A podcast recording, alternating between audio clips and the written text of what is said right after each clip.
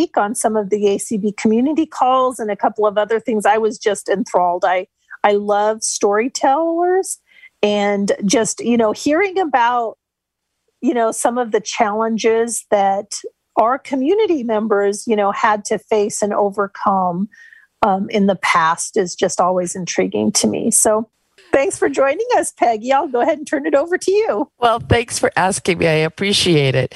And every time I get a um, request like this, it's always kind of fun to learn a little bit about the state history generally. And I was surprised to learn that Oregon was admitted as a state for white people. Ask ACB. And that would mean that no colored people were supposed to be citizens of the state. You couldn't move in with slaves or domestics or whatever you wanted to call them that were colored either. Um, so I, I wondered, what did they do about the Indians? and in my quest to find out about what they did about the Indians, I cannot find an 1880 census for Indians. That's what they called them back then. Um, um, which I found unusual because other states had separate um, census data for the tribes. And uh, I was kind of surprised to find that out. But I do have one blind Indian, and we'll talk about him in a little while. Um, I wanted to just, for some of you who do not know uh, much about me, I write as the blind history lady. It was a title given to given to me as a joke many many years ago because I would sort of you know provide more data than sometimes people wanted to know about something in the past or correct somebody. And uh, somebody says, Well, you're just the blind history lady.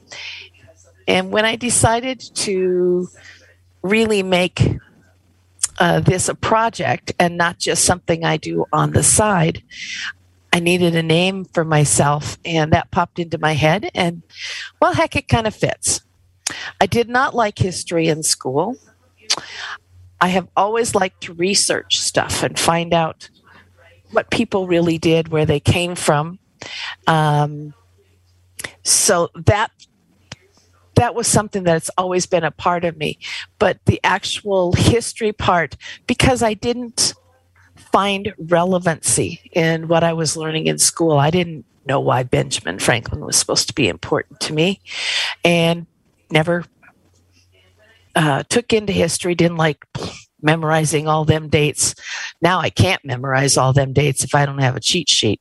Um, but I decided that um, I would make this a project about, uh, actually, about seven years ago now, I think. Uh, I have been a genealogist for over 20 years now and started out that you know weekend genealogist over the winter i was going to do something to keep me busy genealogy is more addicting than chocolate or Pepsi or anything like that. I am here to tell you. Um, so I started to research my family history and took a lot of classes, did volunteering. Uh, through volunteering, I learned a lot about people's techniques for researching, finding those pieces of data that nobody else can find if you go to online and do a lot of research, that's great, but that's not where the meat of the story is, especially for us as blind people. In my putting together this Blind History Lady project, originally was to tell the stories because I grew up in the blind community in North Dakota.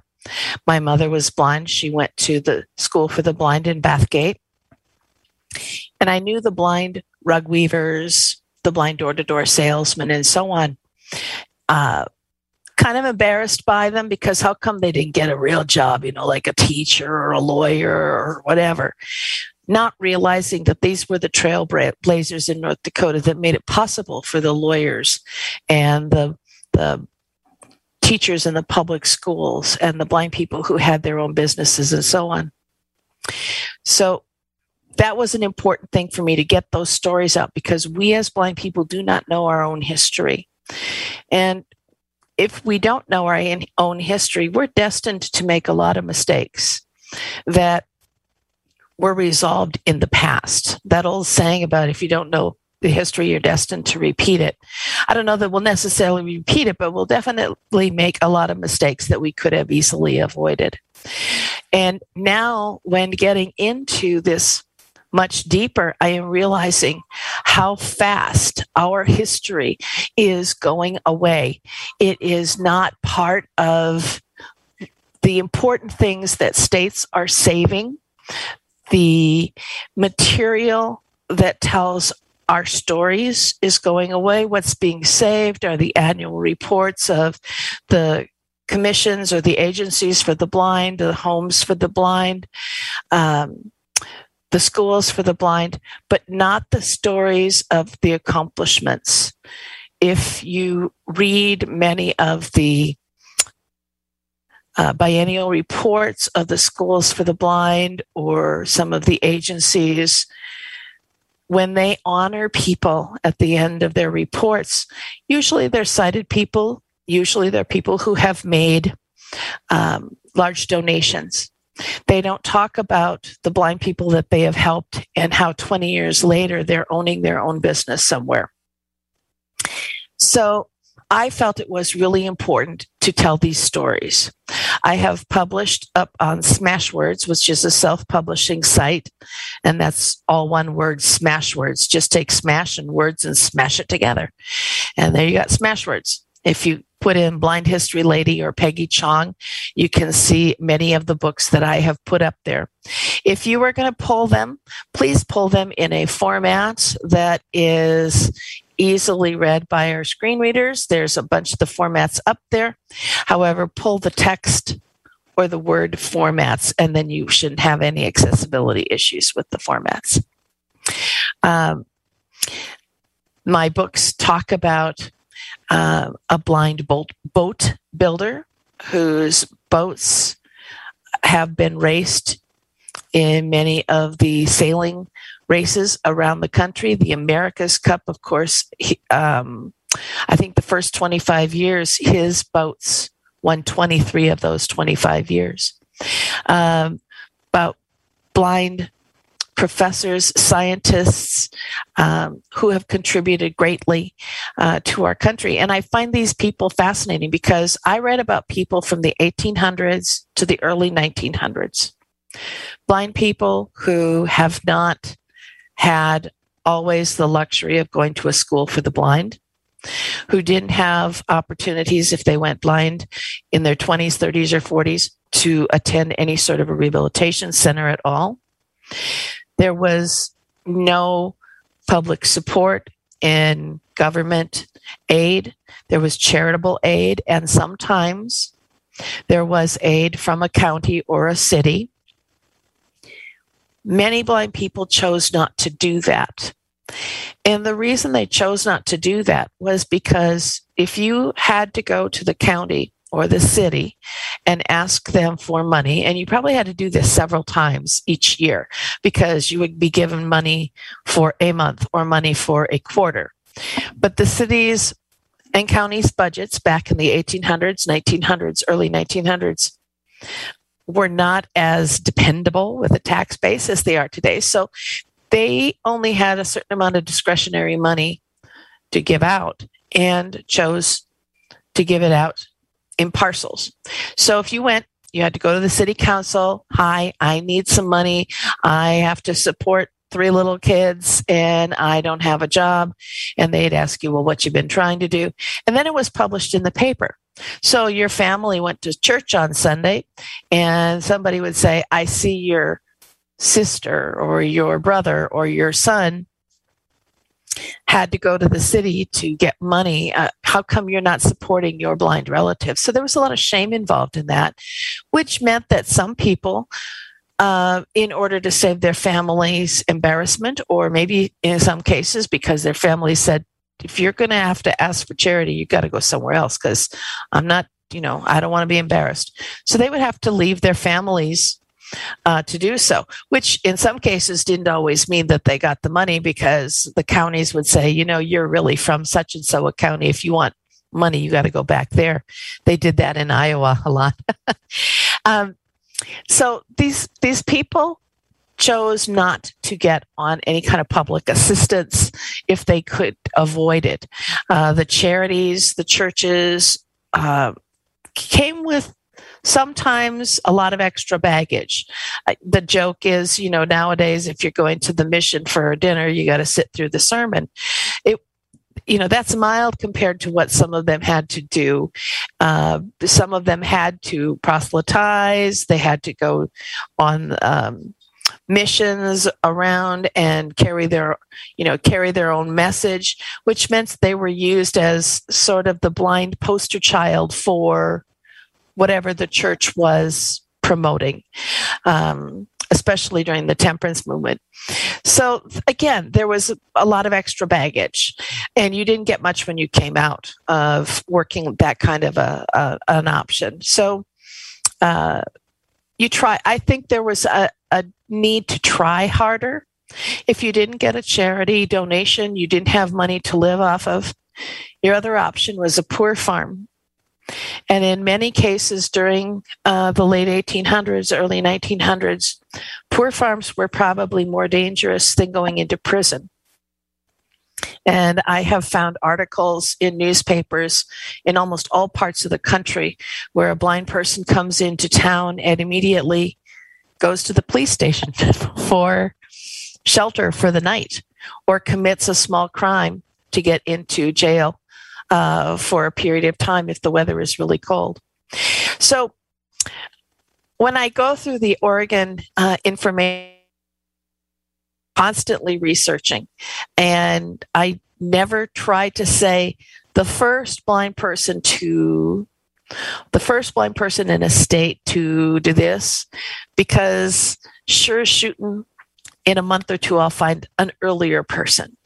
So I am constantly revisiting um, my people that I'm researching. I call them my blind ancestors.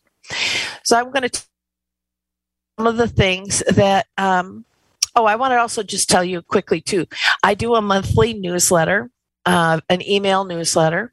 I send it out around the first of the month. It's about a blind person that I am researching at the time and have found a little bit about them.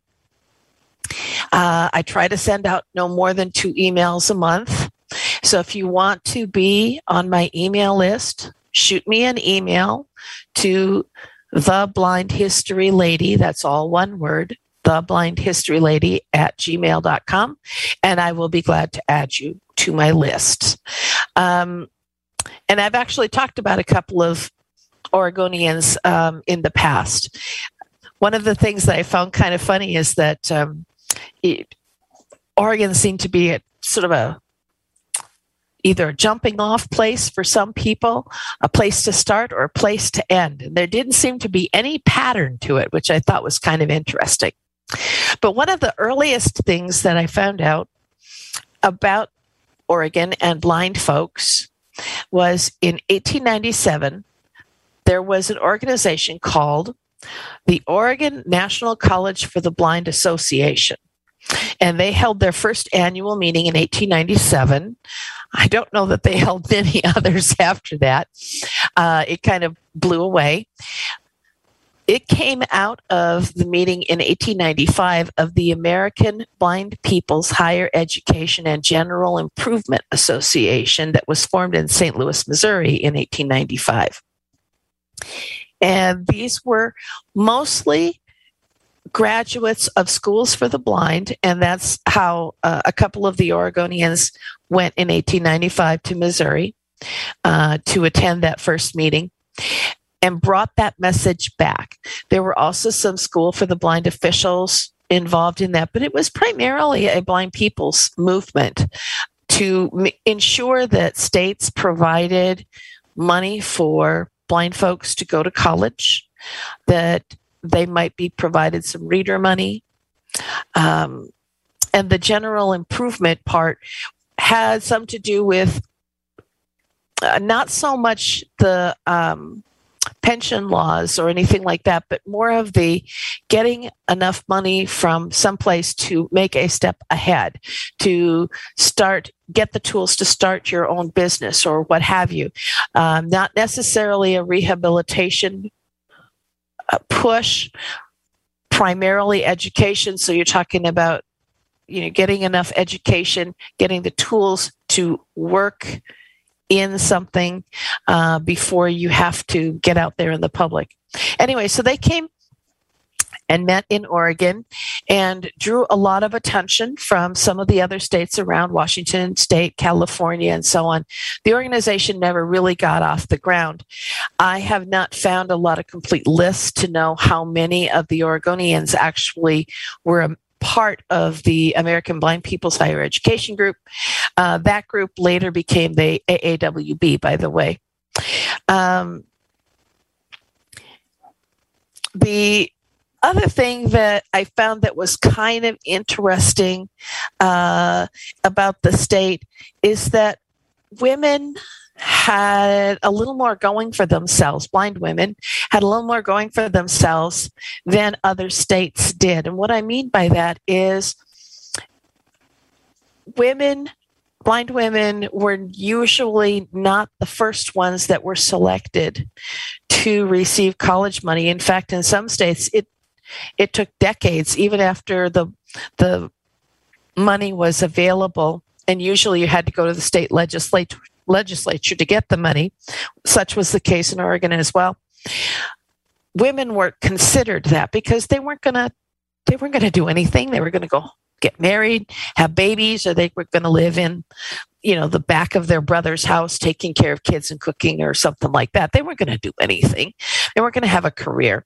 So there was no reason to waste the state's money on women. However, Oregon um, in the 19 teens actually paid for two year college programs for blind women to go and get their degrees. Uh, one of them was Berna Haight, and H A I G H T. And she was a graduate of the Oregon School for the Blind. She lived from 1885 to 1955. Uh, graduated from the School for the Blind and did go to college, got her degree. She wanted to be a teacher in the public school. That was just not possible uh, for her in Oregon. There were not there were not any teachers that I can find yet who were blind that taught in public schools. She taught music um, for for decades.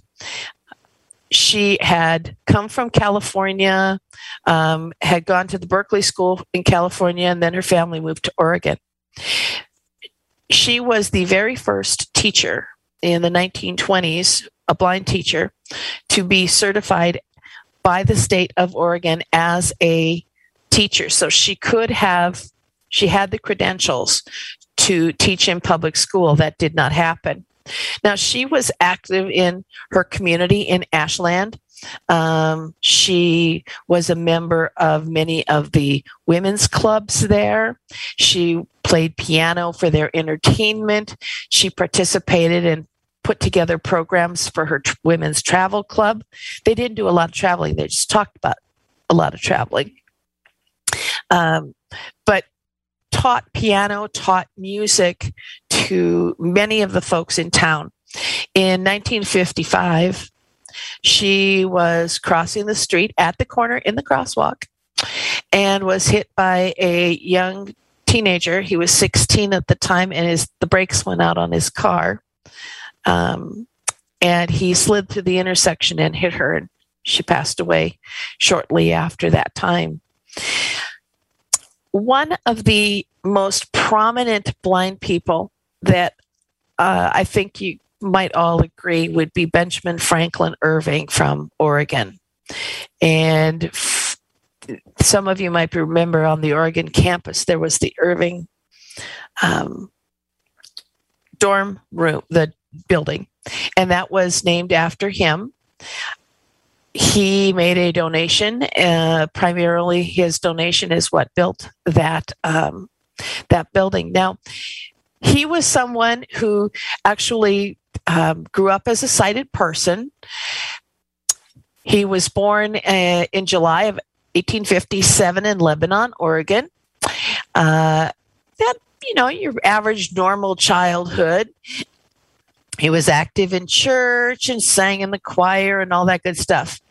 In about the age of 13, he fell in love with the newspaper business and he became a little reporter for the local uh, Albany, Oregon weekly paper. Um, he did some of the small jobs around the newspaper, so he wasn't just being the reporter. Um, he had uh, uh, a good opinion of himself. You know, here's this kid, he's 21 years old and he's running for Albany School Board, all that good stuff. He gets into politics. We'll get into a little bit of that later on. Um, but he uh, moves to the Corvallis area and in the Corvallis Gazette, dated uh, February 28, 1880, talk about secret voting. I'll tell you, in the the newspaper at that time, they would list all of the people that were going to be voting, and they listed their parties and who they were voting for. Um, I that is the first time I've ever seen that in in any kind of a newspaper. He was a Republican at that time. His dad was a Republican, and so on. Uh, that becomes uh, important later on. Um, he went to uh, Willamette University uh, he graduated there with two degrees. He um, met a lot of people. Oregon was small at that time, so he met a lot of people that would become very important later on in a variety of areas. Now, at the school, he was on the boxing team. And it was while he was on the boxing team, he got hit in the head um, quite severely. And this started him to slowly begin to lose his vision. Um, he went back to Corvallis after graduating from college and went back to farming. He was a dairy farmer. He didn't think that he wasn't confident enough to go back to the newspaper, something that he really loved to do. Now, Corvallis was a, a, a good sized town with about 1,100 people uh, at about that time. And it was growing, it had a lot of um, opportunities and challenges. He was a great speaker, and people took advantage of that and asked him to speak at um, graduation ceremonies, many of the political meetings. Um, he spoke at libraries and, uh, well, not libraries, but he spoke at the community centers when they were studying things because there wasn't a lot of libraries and that kind of thing. And so they had these community meetings. And he would talk on these topics because he was a well read person. He had been to college, you know. Uh, he was working for the railroad company farming doesn't pay a lot. So he was also working uh, for the West Side Railway Company in Corvallis, and he would meet the trains and tell people where they were supposed to go. And he would, um, when the freight would come off, he would say, "Okay, this goes to this wagon and goes down to John Smith's store," that kind of thing. Um, he was really good at that. Got to meet a lot of the people in town. Uh, he uh, ran for mayor in about 1903. And one of the things that he did was uh, he was instrumental in changing the sewer system and getting the water pump system, the gravity pump system involved. Those were the things that he thought were really great. He was able to run for mayor partly because he had purchased the Corvallis Times in 1893 and he took over the newspaper. He was the editor. Uh, he would write all of these opinions, editorials that he was signed. He didn't go- ghostwrite, uh, talking about what he thought was the right way to handle the city problems. And when he was traveling to all these meetings with um, newspaper people, because he attended conventions uh, in California and Washington State and Idaho and such, uh, he would travel with other newspaper men. He would talk to them and developed a very good memory. Um, he would travel with all these politicians. He was active in the Democratic Party. Uh, he was also active in what I think was called the Union Party, It didn't last very long. But the Union Party was a form of it was kind of a part of the Republican Party, but there were Democrats involved or non-aligned people, and it was to break up the Republican hold that it had on on the county at the time. Very stormy time in the Corvallis history because people didn't uh, they fought politically all over the place. Now, he didn't learn Braille uh, at this time. All this time from 1880 to um, about 1895 he had very little vision and still, you know, back then you didn't have to worry about cars, but he still walked to and from everywhere. There's no indication that he used a cane. He didn't learn Braille, but what he did learn was to type, and he typed really well. And when we think of editors writing copy and changing what they wrote, usually we think of somebody taking pen or pencil and scratching this out, rewriting it, or what have you. What he did was he would type it all out. And when he would make a mistake or when he would change his thought or when he would want to use different words, he'd say, scratch that. He'd type it all out, scratch that, and add this phrase instead. Or later on, he would put at the bottom of the page, between paragraph two and three, insert this paragraph, and he would type it all out. So he did his editing, if you will, on the typewriter. Doesn't sound like the most efficient way in the world to do that, but it worked for him. And he continued to do this just about all of all of his life. So okay, so he's in Corvallis. He has the Corvallis paper. Um, he gets married. He has a kid, and uh, is president of a lot of these com- um, clubs in town. He's got his hand in everything. Um, in 1905, he was appointed by the governor of the state to the Water Commission.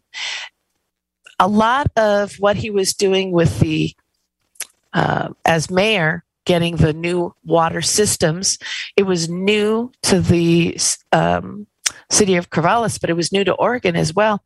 Uh, he was concerned about irrigation and so on. So he becomes part of the Water Commission, and he is a part of that for a long time. He has a lot of opinions about that and um,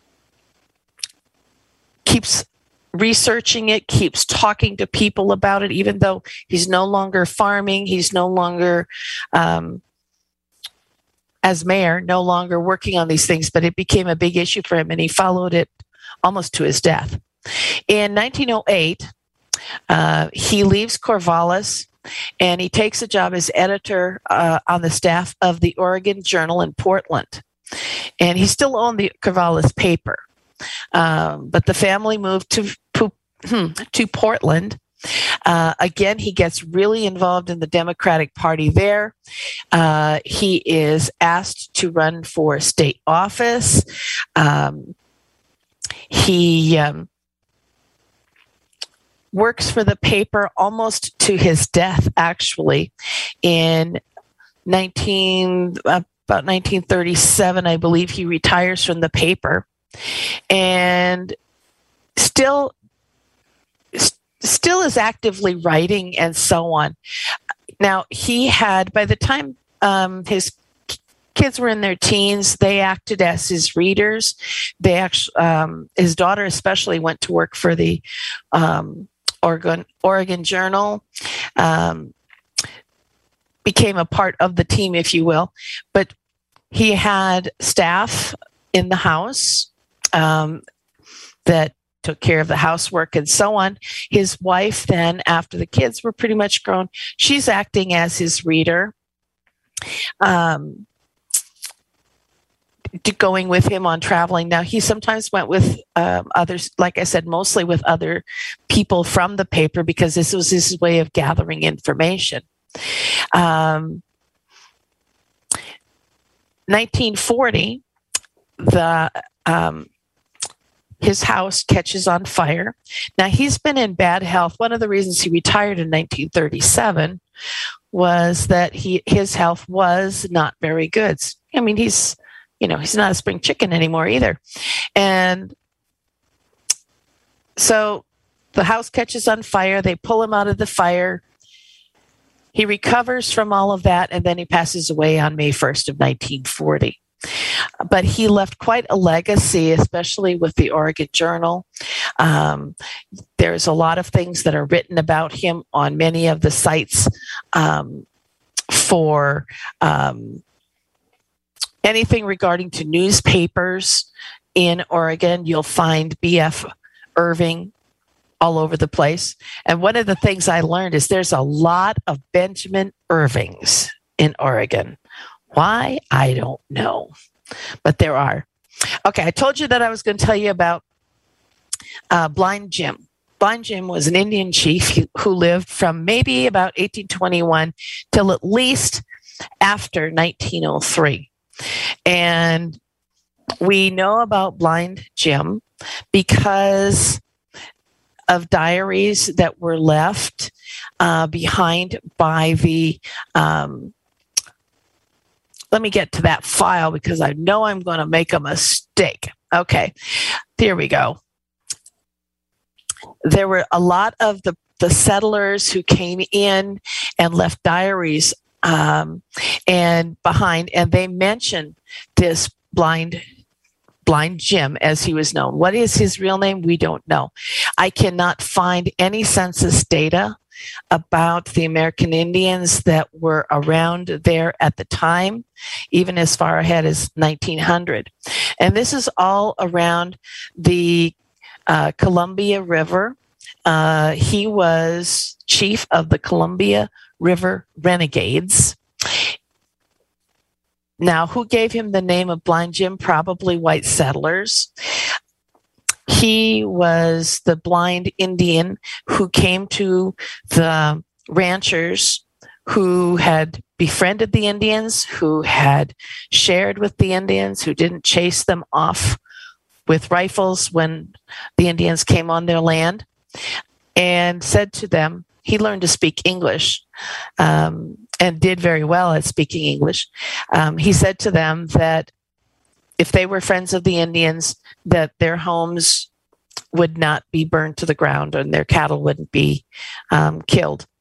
And made an impression on a lot of them. In 1878, along the whole Columbia River area, the Indian population had become very upset with the white man because there had been these uh, treaties that had been signed, basically taking all the land from the Indians. They were used to going from high ground to low ground, following the river, fishing for salmon, um, moving from place to place, and now they couldn't do that. Uh, they were used to spearfishing for salmon, and now they were told they couldn't do that. They were used to hunting elk and now they couldn't do that. They couldn't go and gather the material for their their teepees because nope that's on private land. And uh, i'm not going to go into the culture of, of the american indians but i don't believe they understood at the time exactly what the white man was trying to tell them. So in 1878 all these chiefs from I'll probably butcher the name of this tribe too, but it's the I'll spell it U M A T I L L A. Umatilla tribes. They met, and the chiefs were really angry. Now, Blind Jim was the only one who wanted to make peace with the white man. Yes, he believed that they were being cheated, but he didn't believe that going around and burning down uh, the properties was going to be the answer. So that's when I said that he went around and he said, Yours will be spared. And he he kept his word to the people who had befriended the white people who had befriended his tribe.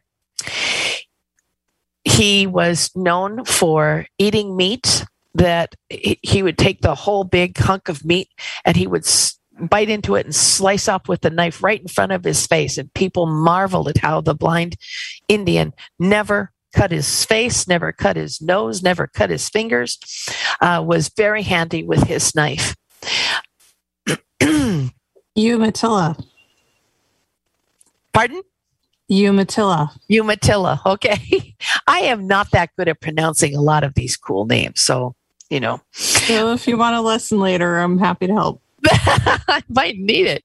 Um, now, the in the um, Native Americans at the time they had dogs and pets, and he had a dog. It was his dog, his guard dog that guarded his teepee. It was not his do- god guide dog like some people um, uh, suggested. He would travel many times with his braves when he was going on business, but he also traveled with women from his tribe. Um, you'll see lots of notes about um, Blind Jim and his squaw. Um, but when he was going into the um, community to Heppner, he would bring braves with him because he was on business. Uh, sometimes he would go into town because one of the uh, people from his tribe had been arrested for something. He would go into the courthouse, he would negotiate with the attorneys, he would talk to the judges to ensure that his tribe tribal members received fair treatment because that didn't always happen as you probably will uh, know.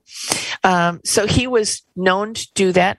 And he would talk to them you know, really kind of, oh, you know, we'll take care of it on the reservation. I'm so sorry. He knew how he had to talk to the white man in order to get what he wanted, to get his braves out of jail and so on. His tribe also was active all year round.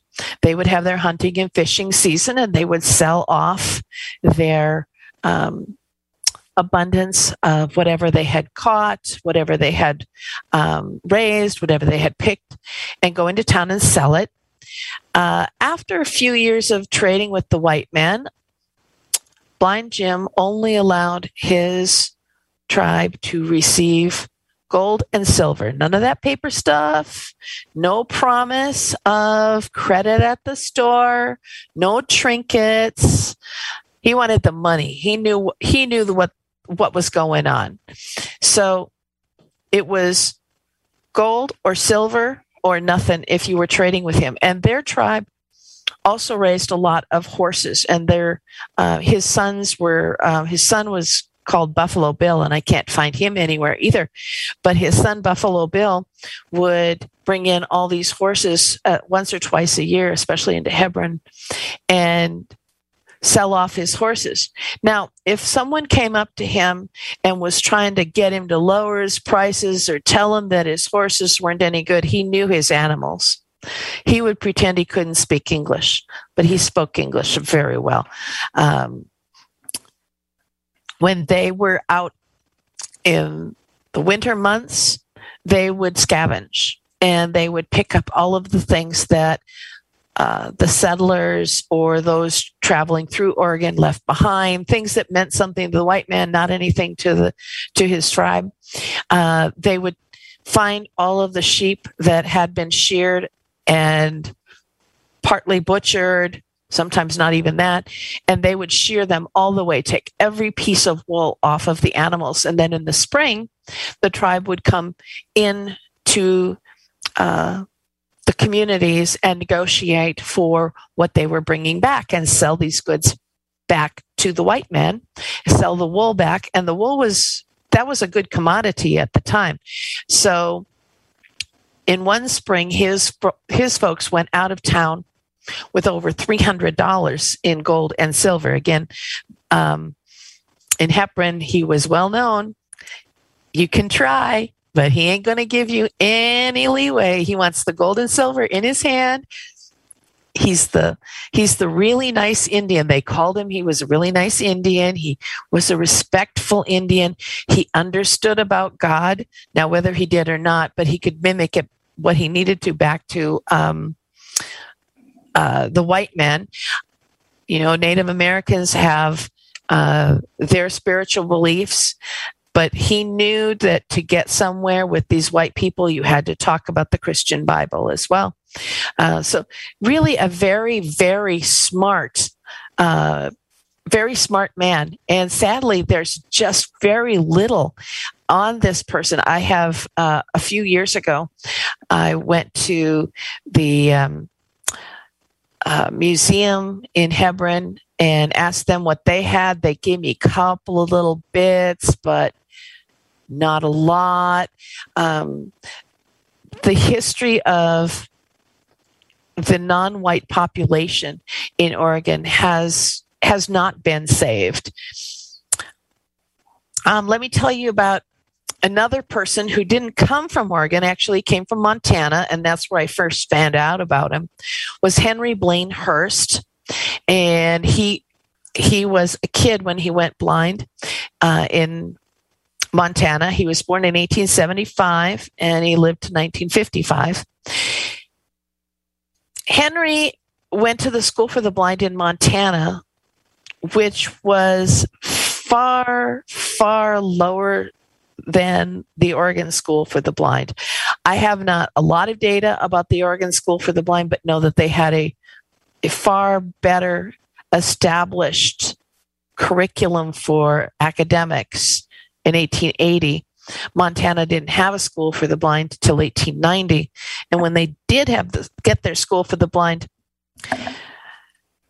they they had a building, but that was about as much as there was. So these kids, the deaf and blind kids who went to the school, they built the barns, they built the fences, they tended the, the cattle, uh, they raised the chickens, they milked the cows, they grew the um, gardens, they did the cooking, they built the furniture. Uh, so here he is. Henry has learned all these skills, carpenter skills, and he had to because if they wanted heat, they had to chop the wood. Um, there wasn't a lot of staff. All they had was the kids' labor. And the interesting thing is in Montana, the School for the Blind and Deaf put out their annual reports and talked about the hardships and how they needed, especially in the school building. The school building got built, but no heat. Uh, so they needed to have heat in the building. It took them uh, two years at least to get heat in the building. So you're talking about kids out in Montana in a building where there's no heat. So the school and the dorms and the cooking and all that were basically in two rooms of the school so that they could keep it warm enough so nobody would freeze to death. Uh, that's the kind of conditions he learned in. Now, he wanted to be a musician or a music teacher. Uh, he learned a little bit of piano tuning at the School for the Blind in Montana. Yeah, it didn't do so great. He left Montana and traveled to several states, South Dakota being one of them. And he got jobs in theaters to play for the silent movies or to play before the silent movies. Um, he played for the entertainment. Now, when these theaters were um, they would have to have a lot of things in the theater all the time in order for them to make money. And one of the things that kept him employed as a pianist was that he could fix anything. So the show is over, and the manager says, there's chairs in the front row that need to be repla- repaired. Uh, we've got uh, a railing that came off in the stairwell. He did all that stuff. He even learned to do electrical work as the theaters started to have electricity put in them. He got an opportunity to buy his first movie theater or a theater, not a movie theater yet. He bought his first theater, even though they were running the silent silent movies.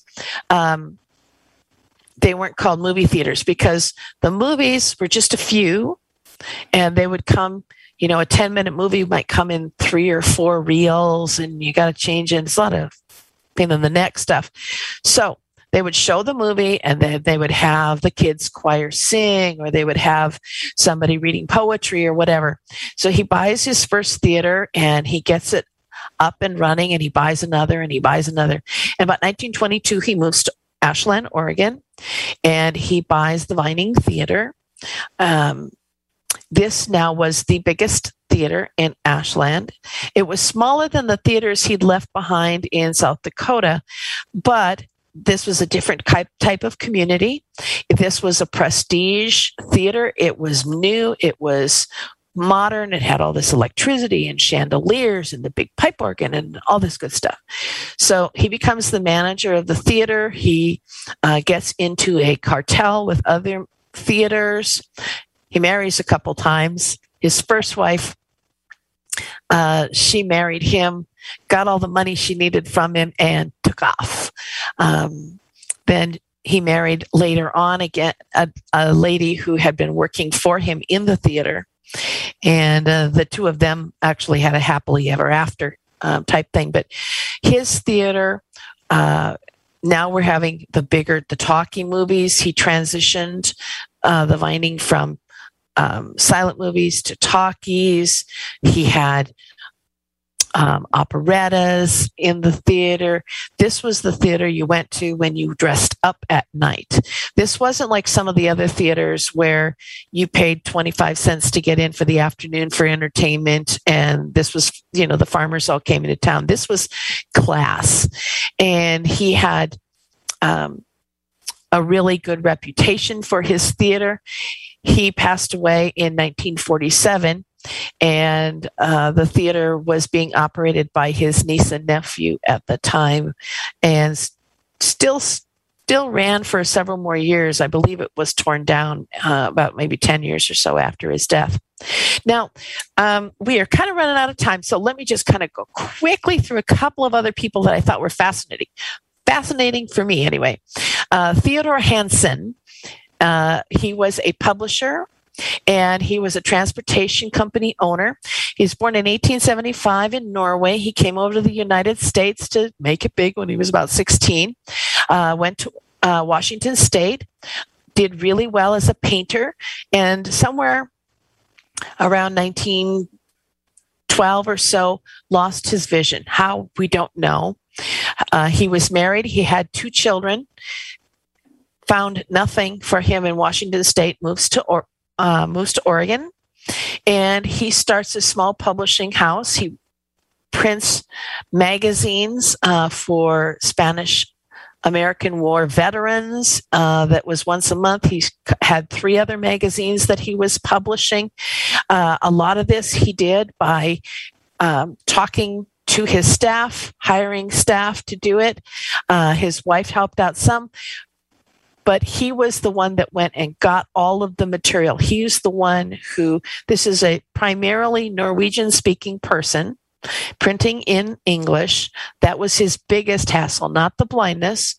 Uh, so for print, for him to write the articles was difficult because it wasn't his native tongue, but he got the material. He went out and he got the support from the um, veterans of foreign wars, all of the American legions. He got them to support his papers, getting them to purchase subscriptions and so on.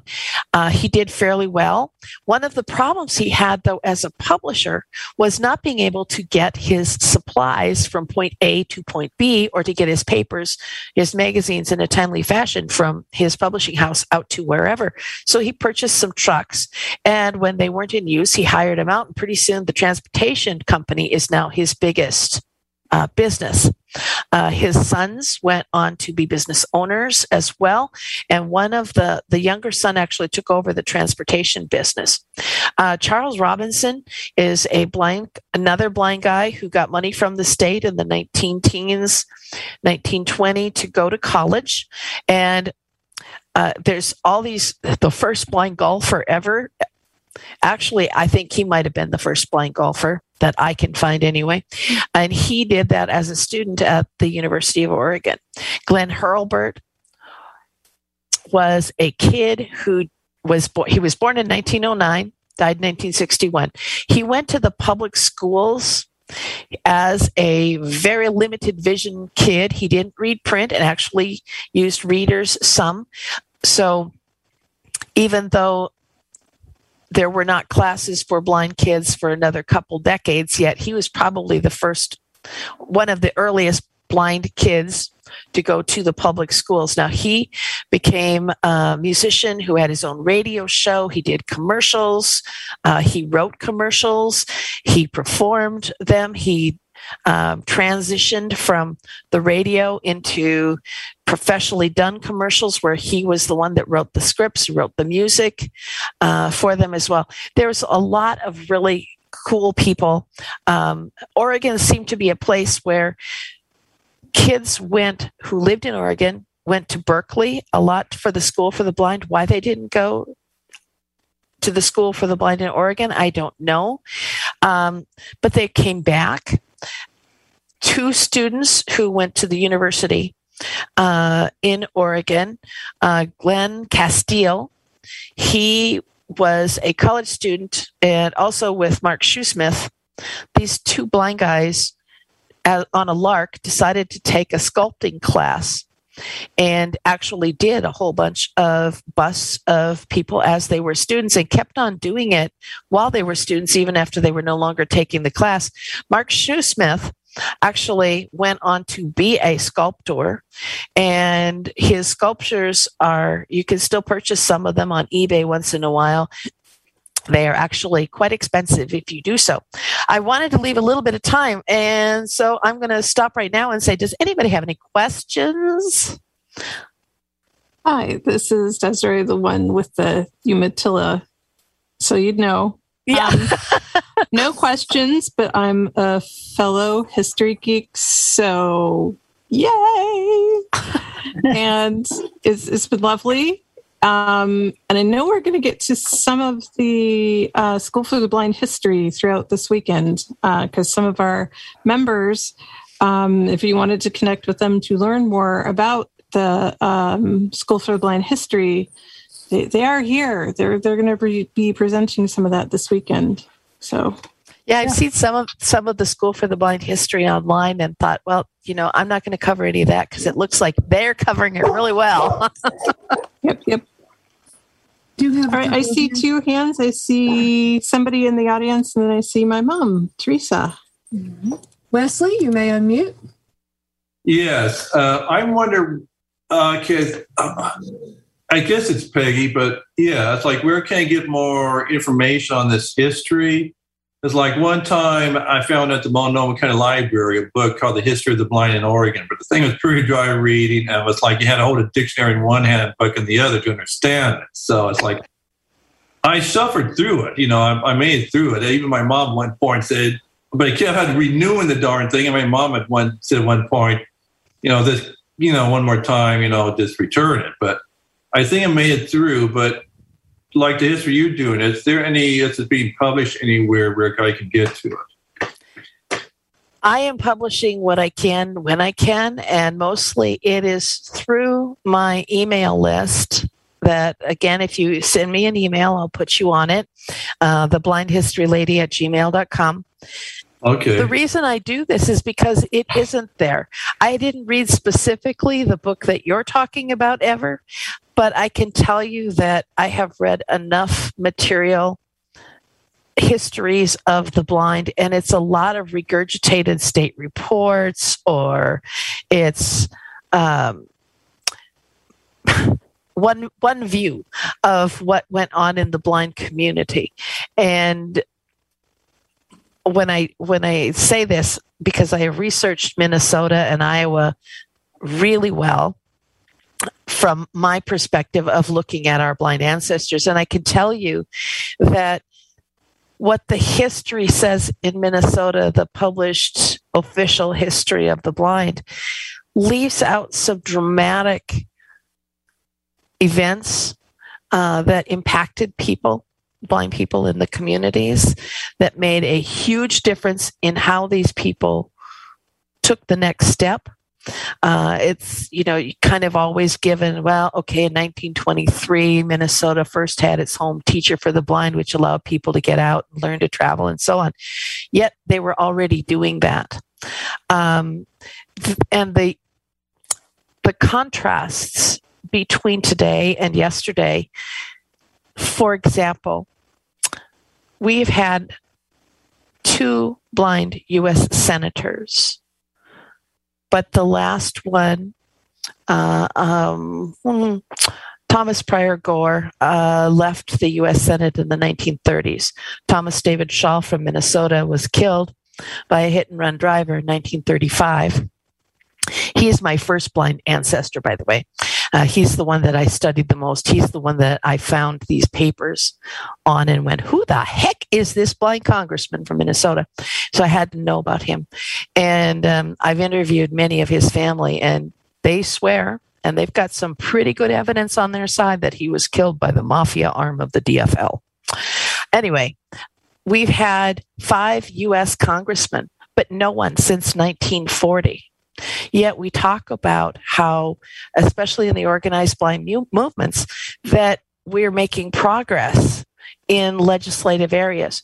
We had more blind people serving in state senate senates and state representative uh, state legislatures in the 1920s and 30s and 40s than we do today why is that? I mean, we can come up with a lot of reasons and debate that. But we're not writing about how those people got to where they were back then and why aren't we getting to where we are we're just looking at the facts and the figures of how much money was spent on this program and that program and that's what's ending up in these books not the lives of us as blind people. And I'm hoping that through my presentations, even if I, you know, don't make a mint at it, which I don't think that's going to happen, but maybe it will inspire others to take this small piece. Uh, there's so much research that could be done in one city about the blind people there, or about one time period about the blind people in a particular state. Um, I've got several articles started about this and that from this perspective, like the class of 1888 at the Iowa College for the Blind and what happened to them because this was a class that all started school at the same time. They went through the whole curriculum together. They all graduated together. They all came from similar backgrounds. And what happened to them? They they all went very different ways. Um, so, what makes a person a successful blind person. We're not looking at that either.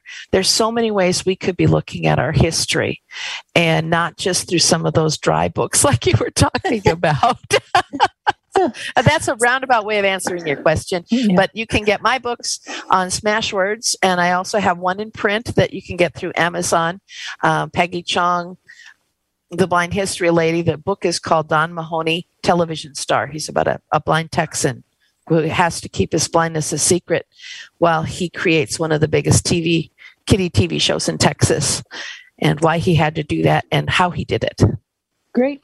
Thanks so much, Peggy. And um, for those who were, were raising your hands, we're sorry. We do need to move on. Um, I do want you to know, uh, Peggy, that our previous um, state president, James Edwards, is actually the mayor of Lakeside, Oregon. It's a small community.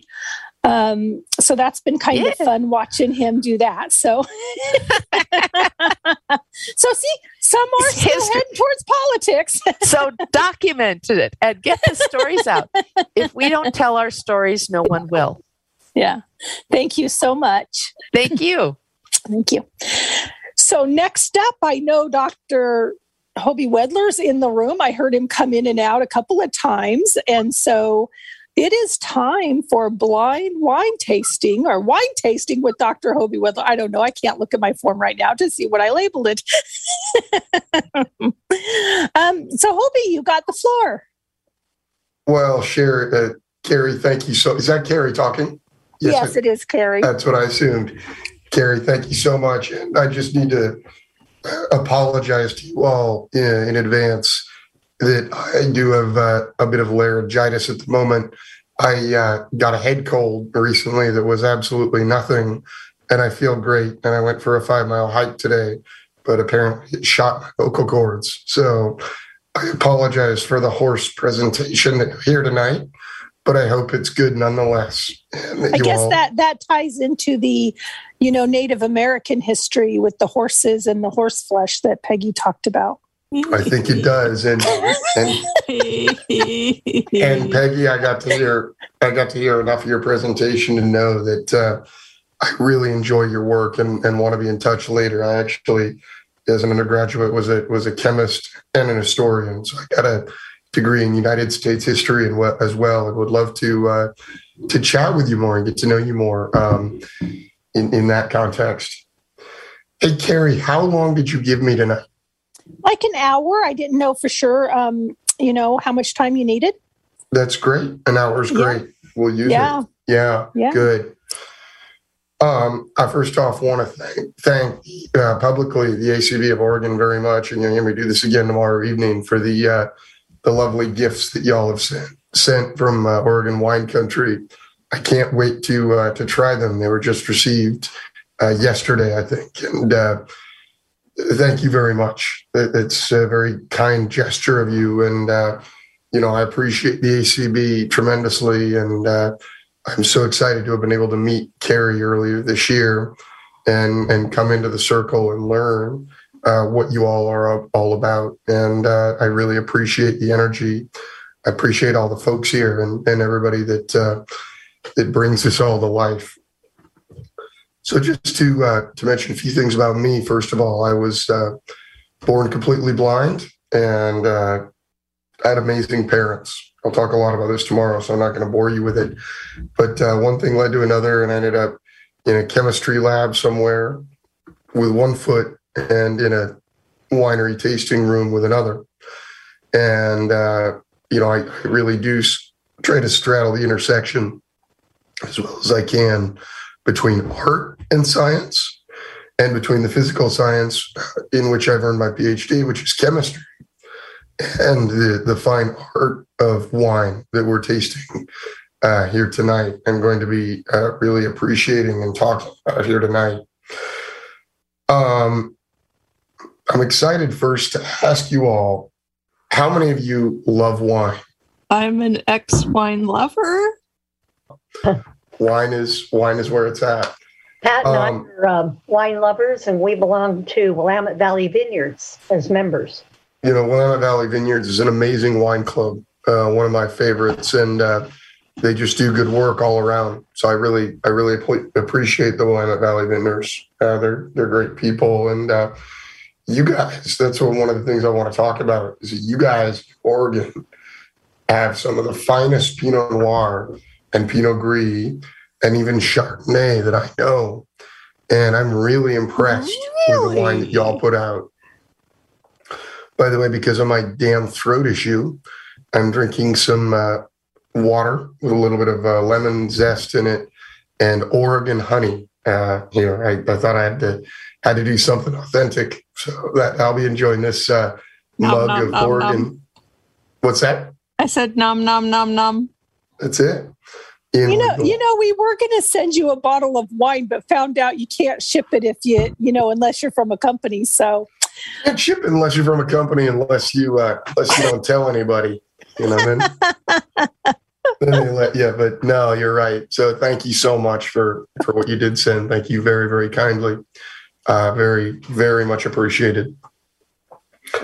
So I want to start our evening out just thinking about wine as an art form you know, we we think about art, and I think a lot of sighted people think about art, and they get stuck in their realm of art is things that we look at.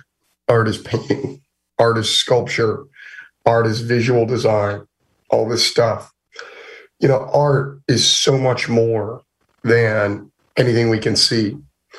It's the spoken word.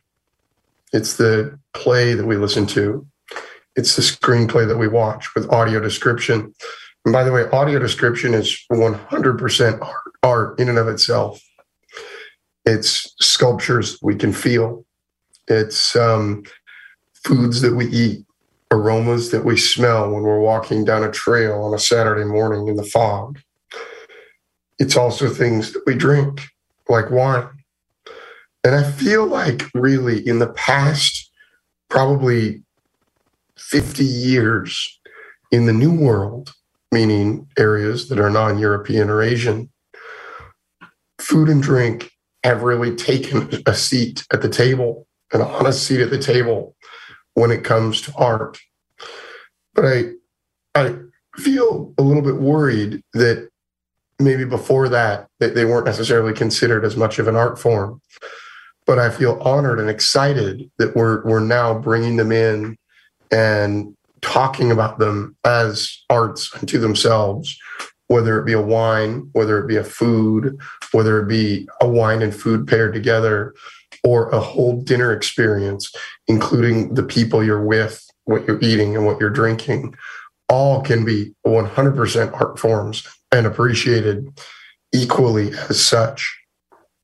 Um, the old world is interesting uh, when I look back at antiquity, even in in ancient Greek and Roman uh, philosophy, and also real uh, monographs. You know, we see that wine and food were what held cultures together.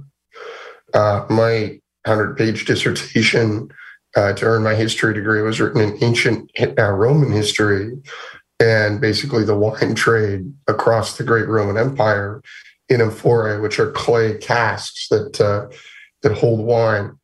And by the way, in 2006, I ended up in Bucharest, Romania, with family on a vacation, and ended up in, in an old Roman museum where things weren't covered, and they actually let me walk down and handle a couple of broken up amphorae. Uh, that was that was just incredible from around 400 to 600 BC. Uh, that was that was an amazing experience. So what I'm saying here is that wine has gone back in history for up to 4,000 years, but mostly in the old world, as being uh, something that people drink to uh, enjoy each other's company more, uh, something people drink to be more creative, something people drink to talk a little bit more. And frankly, something people drink to feel a little bit better, feeling sick you know, one of the amazing things about wine, and I'll credit my beer people here as well, is that water in the in the antiquity times was not necessarily sterile. And a beverage that contains, you know, 12 or more percent alcohol by volume is going to be more sterile than regular water. Beer, and now there's my dear friend Charlie Bamforth, who's a they call him the Pope of Foam in the beer industry. He's very well known. Uh, wrote a book called Grape versus Grain, where he talks about how beer might have been more important than wine in antiquity as an art form, because beer actually had to be boiled in many ways to be to be made, and that killed cholera and anything that was in the water.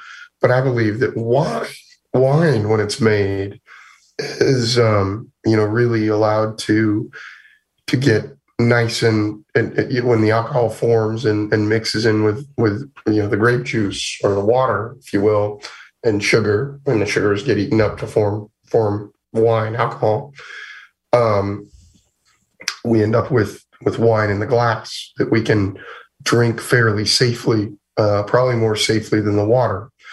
And there are accounts of kids actually drinking wine with their parents because they, um, you know, it was it was healthier than than just the water. Uh, so it's interesting to think about the the history of wine. But uh, fast forward a few thousand years to 2021, uh, to where we are right now, and we enjoy wine in the United States. The way that I think we really enjoy wine in the United States so well is we've crafted the the art of perfecting wine production. So no, we don't use amphorae. We don't use, we do actually use human feet to crush fruit, but we sanitize them and sterilize them ahead of time because we know we should do that probably in order to avoid infection and, and all these sorts of things. But uh, most importantly, we, uh, you know, we've learned how to treat wine as both an art and as a science. And winemakers, in my opinion, happen to be artists who happen to know a little bit of biochemistry. And my goal with my career, as said earlier, is really to span that intersection and straddle that intersection as well as I can. Pardon my voice here for cracking between art and science. And I feel like wine is a great way to do that. As someone who's a chemist by training, but a food and beverage entrepreneur by love and passion and later training, um, I, I really feel like science fills our toolbox with the tools that we need to build the hammers, the saws, the drills, the nails, the screws, the fasteners, you name it. But the art is really developed in how we build things and how we decide to put things together. And I think the same thing, if I might, if I might be so bold, is to draw the same parallel uh, between wine as I talk about art and science. You know, in in terms of wine, the science of wine is, of course, um, how the grapes were grown, the uh, climatic factors affecting that vintage, that growing season, um, all sorts of elements that, you know, when we grow a grape, we, uh, let's think about a grapevine as it grows. Um, grapevines are what we call perennials, by the way. So they, typical grapevines last between 30 and 50 years. When you're about old vine grapes. That typically means grapes from vines that are over 50 years old. And some vines that we have, at least in California, especially in the, uh, uh, uh, excuse me, Amador County area and near Sacramento, are Zinfandel vines that are well over 100 years old. I've heard of 120, 130, even 140 year old vineyard. So vines that have been around for a long time and are still producing fruit. But when we think about a grapevine and how it how it produces fruit, it produces it every year. We don't cut the vine down each year like we do with a tomato or a cucumber or something like that. So they're perennials, right? And every year is different. It could be based on the vine, and, and we could see similar characteristics based on one particular vine but that's a lot less likely than seeing particular characteristics based on the growing season. And when it all starts to matter is when the buds first break out on the on the vines. And that tends to happen around March 1st. Okay. Bud break first occurs usually around March 1st. We used to see April 1st, but climate change has now helped us push that to March 1st. And um, when that happens, now the grape, the bud that is going to form the cluster of grapes, which we're going to use in our wine, is exposed. And that bud grows and turns into a flower with seed pods. And that those seed pods turn into little itty bitty clusters of grapes. And then those clusters start to raise in size a little bit. And then eventually they start to ripen. And when they ripen, we call this veraison in, in French or French or veraison. And that's what happens as the grapes ripen between usually first of July or so and the beginning to middle of September when when fruit is typically harvested. And these dates I'm giving here are total averages. They you know, some fruit goes in, into bud break later, some fruit is harvested earlier, some's harvested later anything is possible. But these are just averages. Now, the conditions that affect grapevines as they're growing, uh, or grape clusters rather, as they're growing on the vine during that time, are wide ranging and just very broad, all the way from water. How much water is around? Were we in a drought year? Sorry, drinking some tea. Um, did we have a lush year? You know, when we experience drought, grapes tend to be smaller, but also when they're smaller, they're more concentrated with their flavor. And that's a big deal. You know, if you have a lot more concentrated grapes, uh, you you you have less yield, so the vine produces a lower tonnage or weight, if you will, lower less number of tons of fruit per acre. But uh, the fruit tends to be smaller, and grapevines tend to give each of their berries about the same amount of nutrients and sugar. So that means a lot more flavor and less water. which means a much more concentrated wine with a delicious aroma and just a delightful um, character there. And that is is something that I think is is really amazing about um, grapes is is how they change based on the amount of water around. The next factor we consider is how much heat is around. If the time when they're ripening is really warm, they're going to get sweeter, and sweeter grapes produce more alcohol. If it's cooler, they're going to be a little more acidic. California tends to grow wines, produce grapes, produce higher alcohol than Oregon wines because our climate tends to be a little bit cooler. Um, really, so many factors affect the way that um, you know that wines are, are, are produced when they're still in grape form. When uh, viticulturists and winemakers alike decide that it's time to harvest the fruit, they um, pick pick the grapes off the vine and bring them in at harvest. Usually, they do this late at night. By the way, and the reason they do it late at night is so that the fruit comes in cool because they want the fermentation to start nice and slow they don't want the fruit to come in hot and arid off the off the hot day's sun at the end of the day. They typically start picking around two or three in the morning and bring in this delightfully cool fruit to the winery so they can pitch their yeast and the winemakers can pitch their yeast and create amazing wine. So once a grape hits the winery, it gets put it through what's called a crusher destemmer, which is a device that is very self-explanatory. It literally crushes the fruit, squeezes the grapes between a couple of rubber rollers that are not harsh, but rather very delicate, and removes the stems through basically a colander that you might think about um, sorting pasta or draining pasta from its water. And once the grapes go through the crusher destemmer, we choose whether we're making red or white wine. If we're making red wine, they go directly into the fermenter with their skins and their seeds still there with the juice. And in the fermenter, we do what's called pitching the yeast. That's like a baseball pitcher pitches the ball. We pitch the yeast or add the yeast into the grape mixture.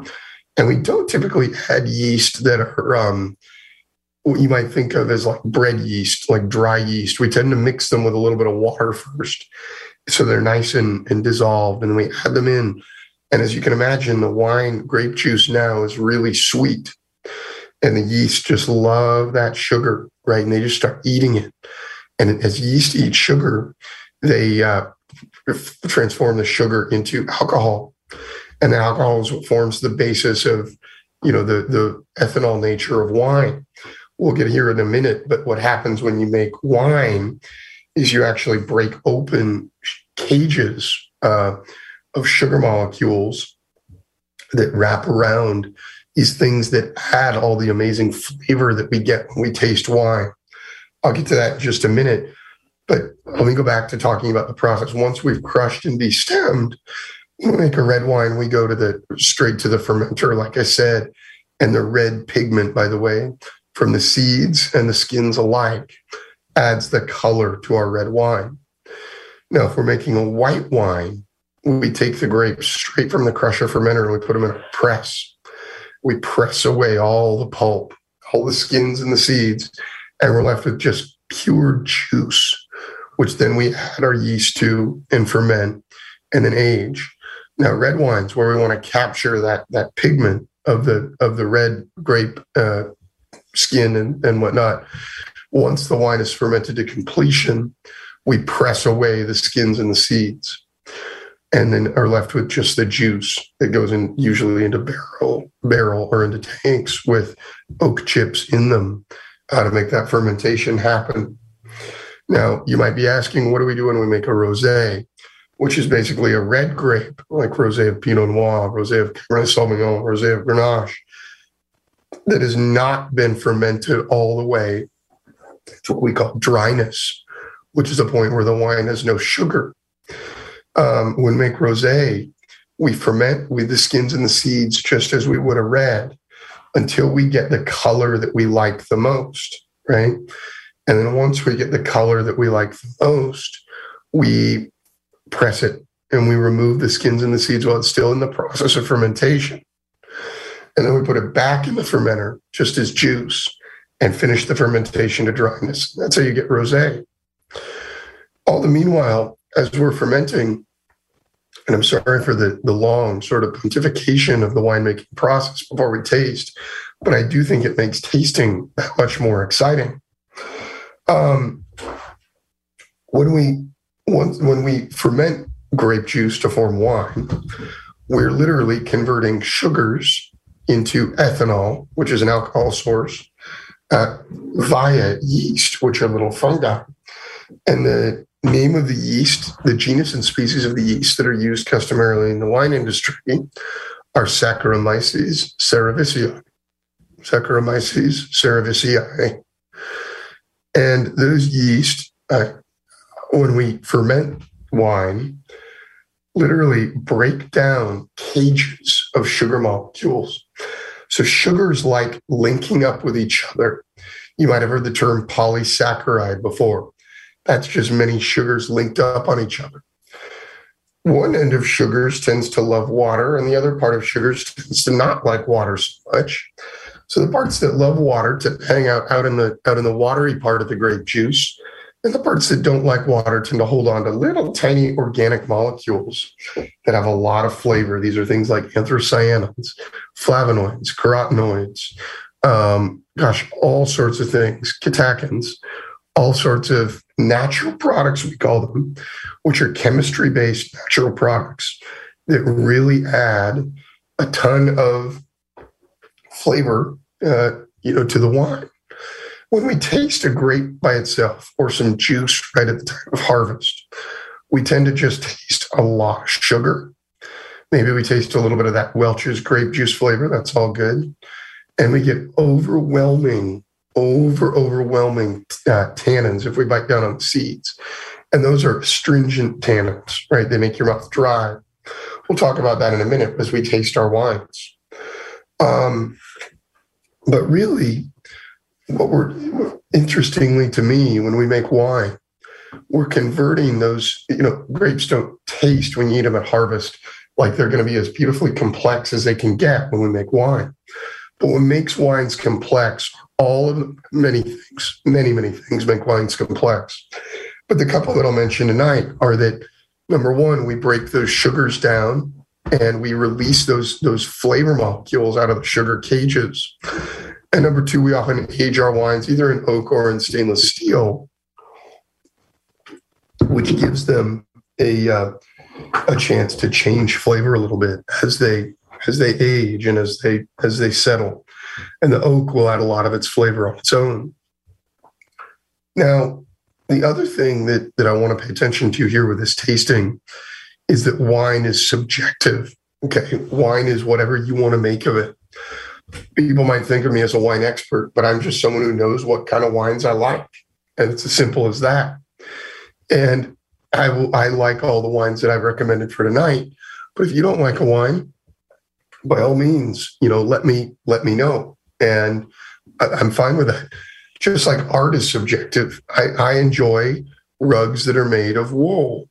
But some people really don't like that because wool is too heavy and feels too thick to them. So that's just like art is objective. Wine is also extremely objective. And I just want to honor that in wine and in the conversation that we have tonight, that we can like what we like. I want you to be able to feel comfortable to pair wine with whatever you like to pair your wine with. You know, I wouldn't necessarily for myself pair a beautiful you know French Bordeaux old old red wine with um, you know really spicy food. But if that's what you like, by all means, that's what you should do. There's no right answers with wine. Wine is whatever we want to make of it. And the other thing that I love about wine is it is related to more academic fields than anything else I can think of. History relates to wine, math relates to wine, chemistry, physics, biology, law, philosophy, economics, business, all these fields can be related to wine. Now, I, I, need to just take 30 seconds and go grab one of the wines. I'm so sorry, I'm going to mute my line but I'm going to come back. and Before we start our tasting, I'm going to ask if there are any questions. I'll be right with you in 30 seconds. So I hope everybody has their wine ready. It's quite fascinating. I can't speak for the rest of y'all, but I'm my my my geeky self is like totally nerding out over here. Mhm. Me too. I'm going, yes, knowledge, big words, yay, Makes it so much more interesting. dude. So, um, be, be, being the ex wine lover that I- that I am, I, I instead have a little bit of whiskey. I have jello because my plan with my wine was to have all my kids over, which did not work. So when this recording is available, I'm going to do a special event with my kids. Oh, no, that sounds And- fun. Yeah. Carrie, Yeah, that's Carrie, I'll one up you there. I would be honored to join you on Zoom with your kids and do this again. Oh, that would be cool. Oh, awesome. I want to come. I want to come. Me too. Me too. Me too. Ray's adopting me, You just apparently. Expanded your party. awesome. Thanks, Opie. I'll, I'll be in touch. You got it. Thanks. You got it. By the way, Carrie, I was wondering, is Peter with us tonight? Um, I have not seen him on here. I he does hit no, it's on um ACB Media eight, so I don't know if he's out there in in that land. I'll check in with him and let you know s- shortly. Well, Peter, Peter is the reason that I know you all, and uh, I just want to thank him because I love you all. You're a great group of people. Um, Carrie, that would be a you. fun holiday wine tasting for ACBO. Ooh, yes, please. So now I don't get my private wine tasting, you guys. all right, uh, uh, the, the cat's out of the box. I'll do two of them. We'll do the holiday one too. You're awesome. Yeah, yeah. Thank you. this is fun for me uh, to be with great folks like y'all. So, um, I don't know how many people are in the webinar still with us. I hope we have. I hope I didn't bore people to sleep and make them leave. Um, I'm excited to excited to be able to taste some of these wines. So the wines that we're tasting tonight are all from the Francis Ford Coppola wine collection and they're from the Francis Ford Coppola Diamond collection of wines. Um, one of the reasons that I use Coppola wines all the time is because they're who got me started in the industry. When I was a chemist, um, I studied in in Davis, but sort of ironically, um, right at the same time as I um, was starting my my graduate career, I got a call from a friend who knew Francis Coppola's Coppola wants to do a blindfolded wine experience and he wants it to be led by a blind person. And I said, Well, yeah, but it's not going to be gimmicky.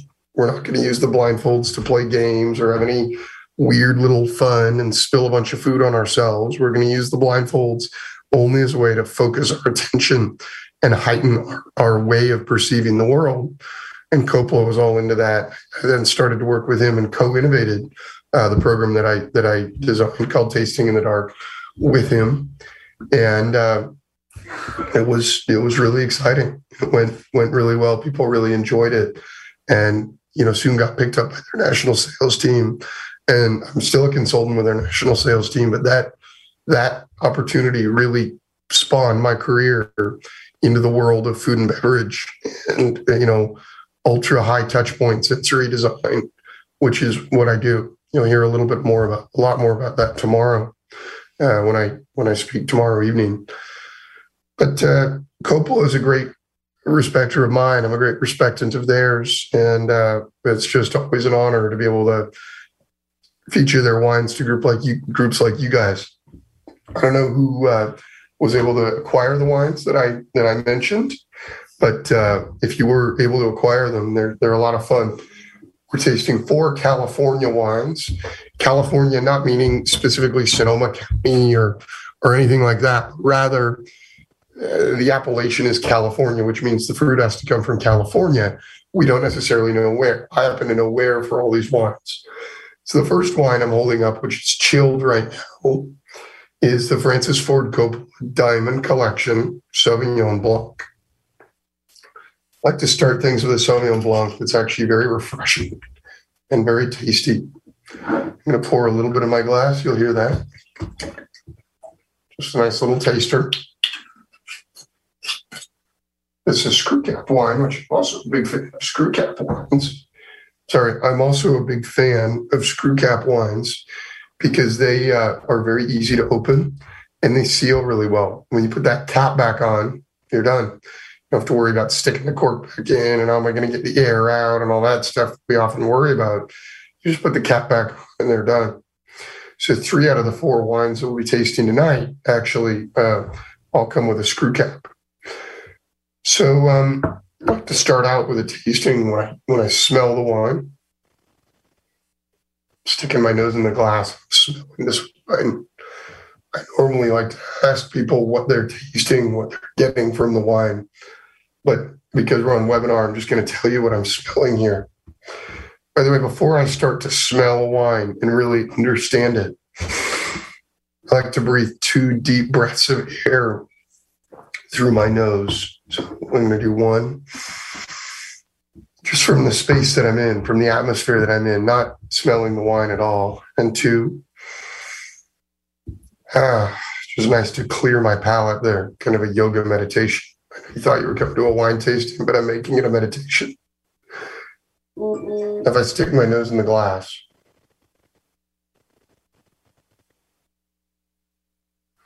that's a beautiful, beautiful wine aroma of uh, some passion fruit.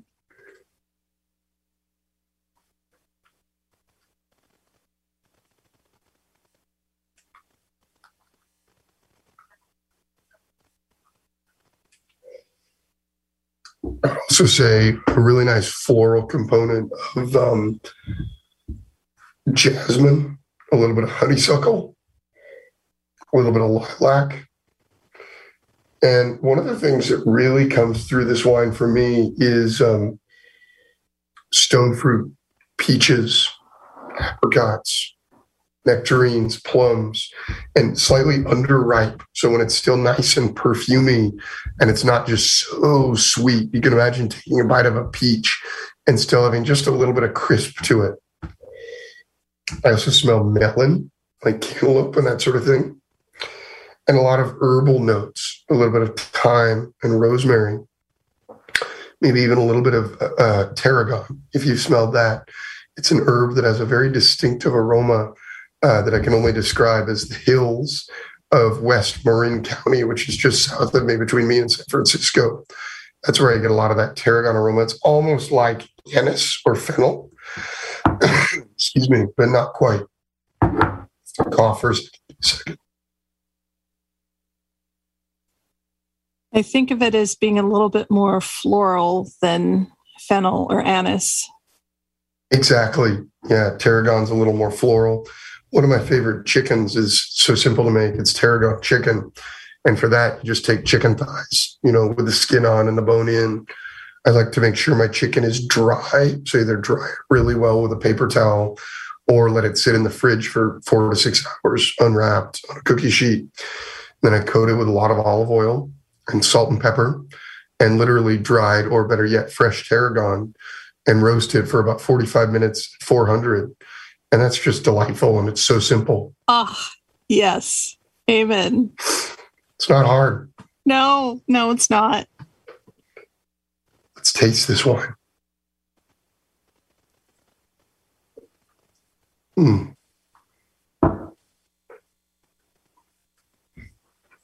boy the flavor just coats the mouth so delicately it's soft it it tastes like it's gonna it smells like you might expect sweetness when you when you taste it because it's so floral and perfumey. But what's funny is you don't actually taste much sweetness at all. It's a dry wine which means a non-sweet wine and just so nice and and delicious on the palate. It's very acidic so i'd say mid to high acidity levels which is a good thing for a wine like this to be to be right in that range. Um, it means it's it's just a starts out with a little bit of a burn, uh, which is what we call the trigeminal burn, when the wine first hits your tongue. And uh, that's where you feel most burn, like when you drink soda and you feel the carbonation. That is a nerve down your tongue called the trigeminal nerve, which is giving you that that burn or that sense of tingling. And that's also the way that we happen to taste acid when we when we taste wine. Um, and as it moves back on our palate and that trigeminal sense becomes lesser, we experience more uh, just fresh fruit and, and less acid and more of a velvety texture to the wine.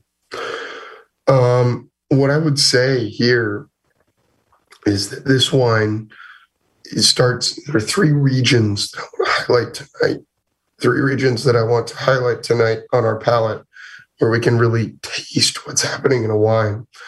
The frontmost region is right when the wine first hits our palate or first kisses our teeth, is what I mean. And that's where we taste all sorts of, um, in this wine, particularly floral notes. So a lot of those uh, jasmine, honeysuckle, lilac.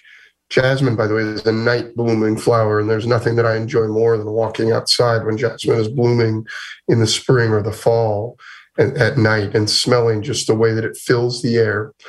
Also, a little bit of fuchsia in this wine, too.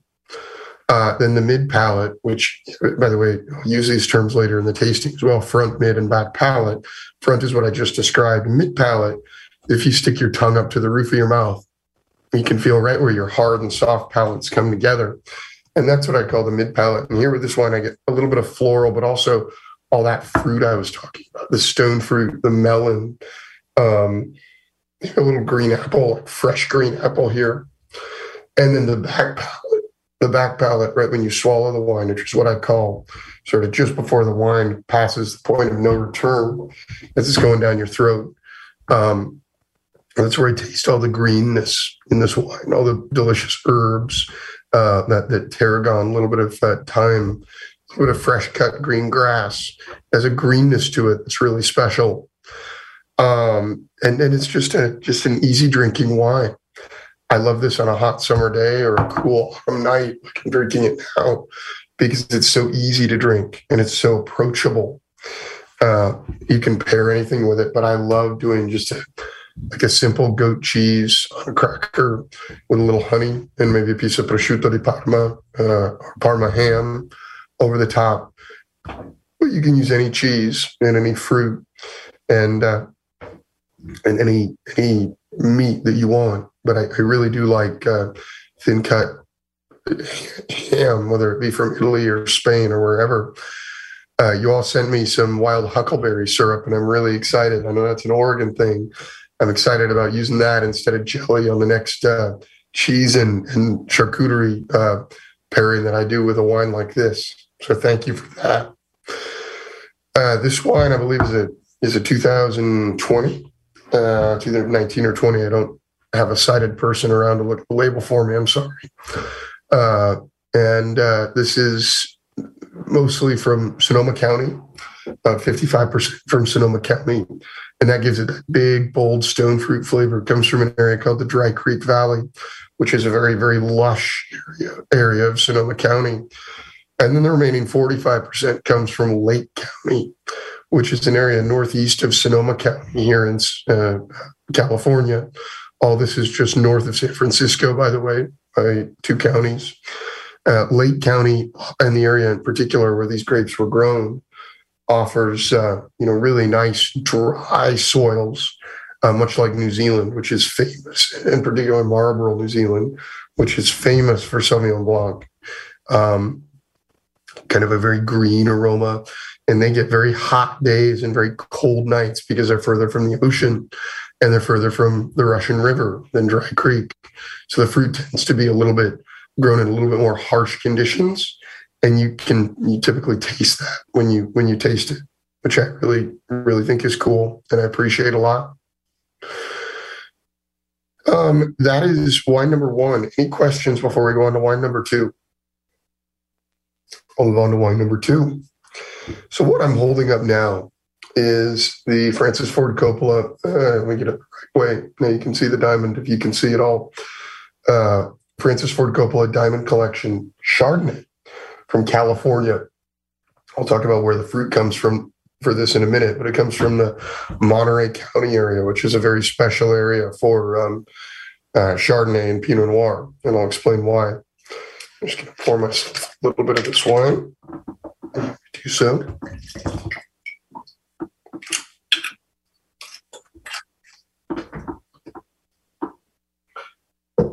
Carrie, by the way, is this being broadcasted on ACB Radio? It is. It's on ACB Media 8. Oh, wow. And Wow. tomorrow's will be as well. So we probably have listeners out there that, you know, don't have, you know, they can't talk to you yet right now. But Well, I love that. We're out on the radio too. yeah, Wow. Okay. Um, I'm going to smell this Chardonnay. I'm going to take a few breaths of air through my nose. Just relax my mind. Hmm. Let me smell the wine. Oh my gosh. Chardonnay, another white wine, but so different from the Sauvignon Blanc. So the way the Sauvignon Blanc was made is it was made in oak barrels. Or sorry, the Sauvignon Blanc was made only in stainless steel tanks. Never saw any oak. But the Chardonnay was made in, you know, fermented and produced in oak in oak barrels, um, and stirred regularly with the lees in it. Bringing that lees up was a technique called fermentation batonnage, which is literally suspending the lees in with the with the juice that's fermenting or is already fermented and it creates a really thick mouthfeel and, and sort of nice rich mid palate if you remember what mid palate was from before and the other thing that oak does oak in my opinion in wine is used should be used just like a spice it's used to add and coax with the palate but not to like overpower in any way shape or form and in this one, it does that, just that. It, it adds such finesse to it. It adds a um, flavor and quality of vanilla and, and a little bit of a woodsy, sort of settler like character, but it doesn't add anything offensive or, or different than that. So I really appreciate that aspect of the of the wine as we as we taste it and and think about it and appreciate it. Um, when I smell this wine,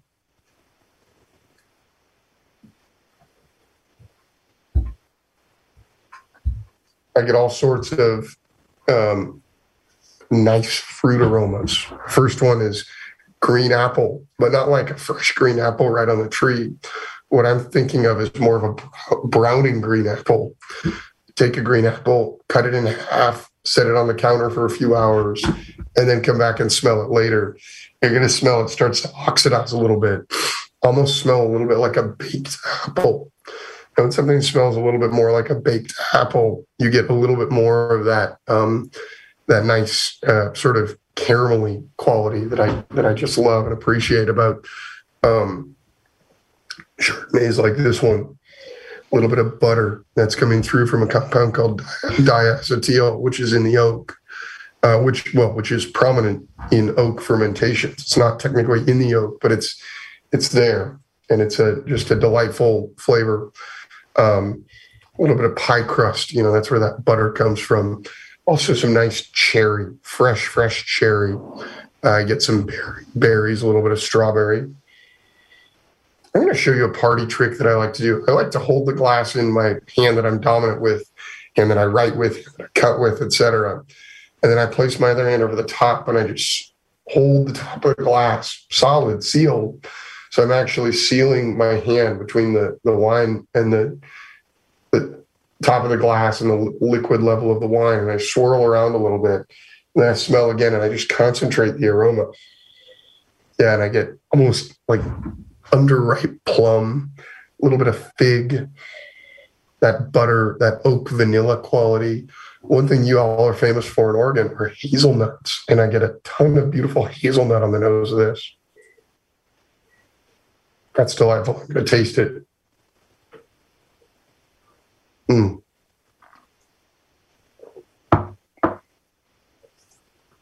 Wow. So light yet full of flavor on the palate. Um,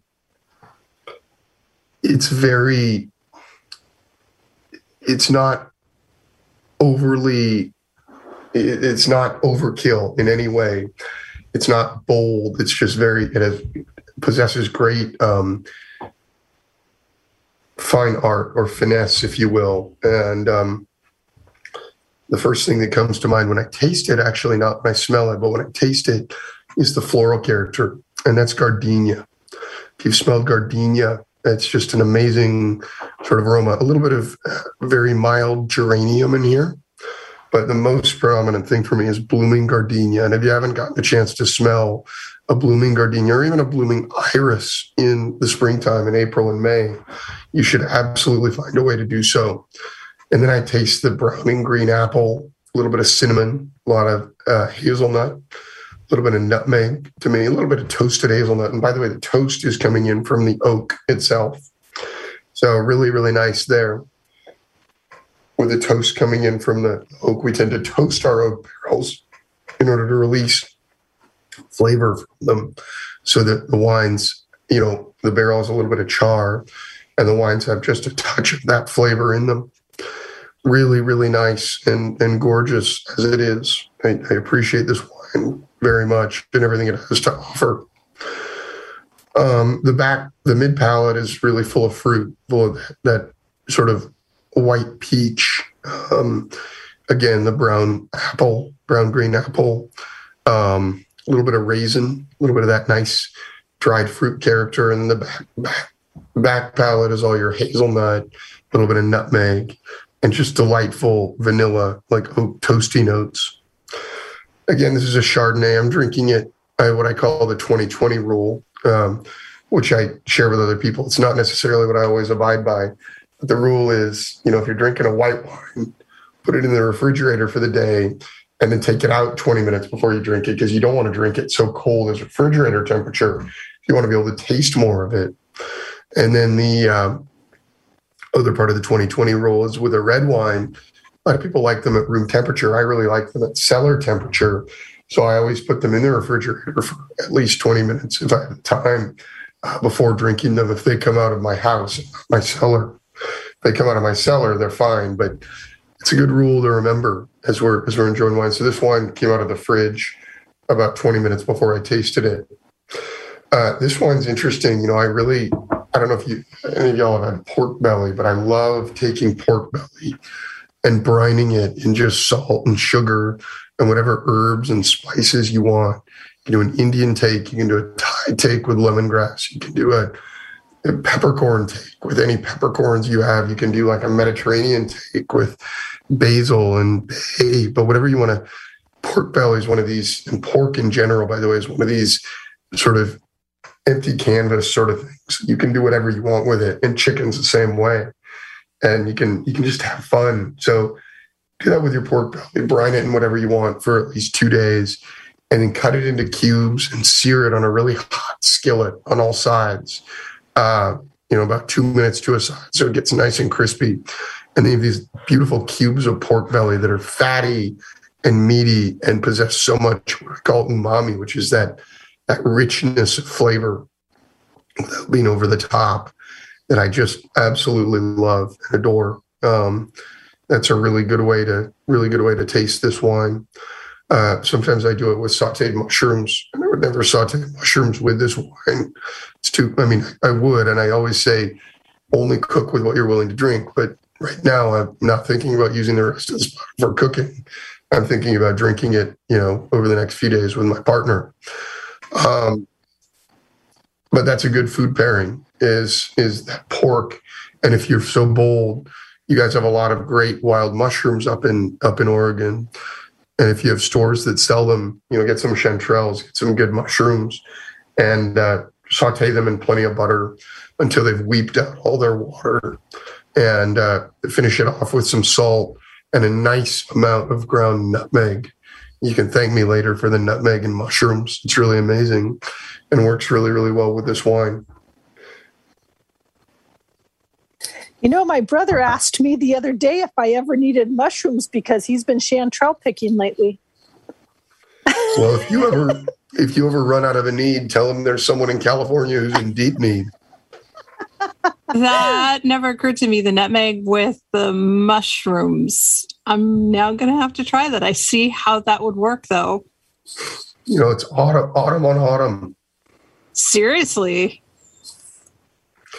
So who do we have here? We have Carrie, and who else is with us? Oh, That's the one that keeps talking to you is Desiree. I'm I'm I'm a foodie, so Hey, Desiree, how are you? grand. I might actually have to go try wine again. You should. What I- part of well- Oregon are you in? I, I'm in Portland, and and I should say that I used to really love and adore wine, but then my palate changed, and I just couldn't find any that I really liked. And then I discovered spirits, and that that's where I've gone. Do you, I don't know if you know my dear, dear friend Lee at Freeland Spirits. No, I don't know him personally, but I think I've heard of him. Lee is a is a woman, and it's an all woman team at Freeland. A Okay, lesbian now I gotta couple. go that- look. a lesbian couple that runs it, Oh, I think, or an LGBT couple at least. At, at I least don't care. It's not Yeah. a woman thing, so Anyway, it's it's an amazing. It's one of my favorite distilleries of all time, and it's it's in downtown Portland. sweet. What do they specialize in? You got to go taste and find out. no, I mean usually distilleries or you know vodka or whiskey or something. That's what I mean. They do. I, to the best of my knowledge, they do mostly. They do a really good vodka, and they do some some cool whiskeys too. Ooh, Yeah, yeah. I'm gonna go find them now. Good, good. F R E E L A N D. Open my Pinot Noir.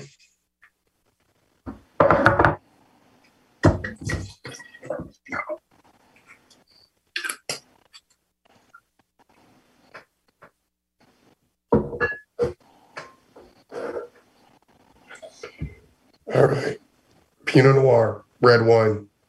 Oh, I told you I'd tell you where the uh, Chardonnay came from. I should do that. Those grapes actually come from Monterey County. And Monterey County here in California is south of San Francisco on the California coast, uh, Southern Cal- Central California coast. And um, Monterey is beautiful.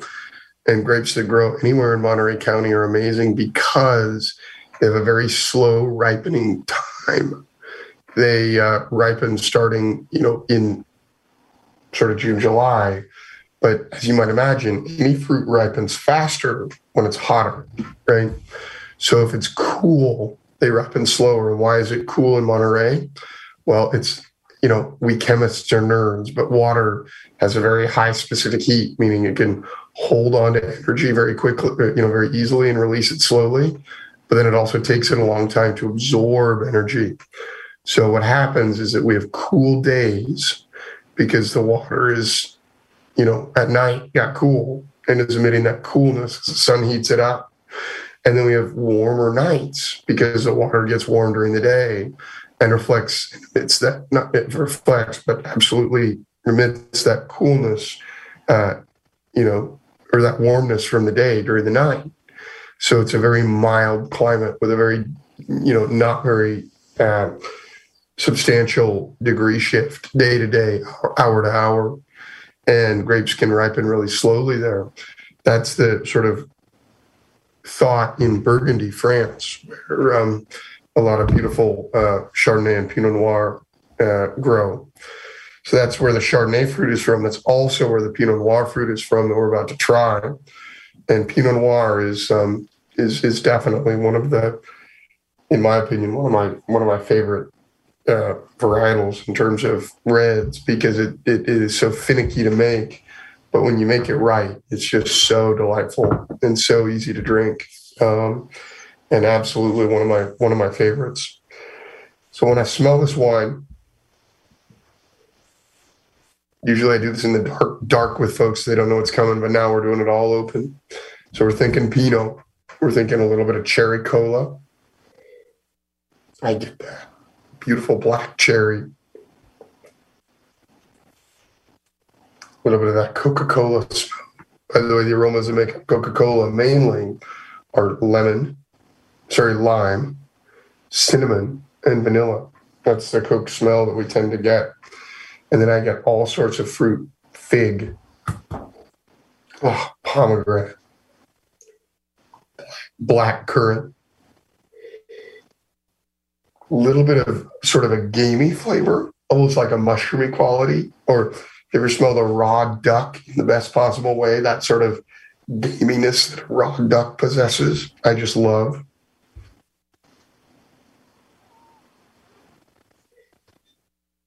I'll put my hand on this one and swirl. Oh man, after I do that, I get so many more berries. Blueberry.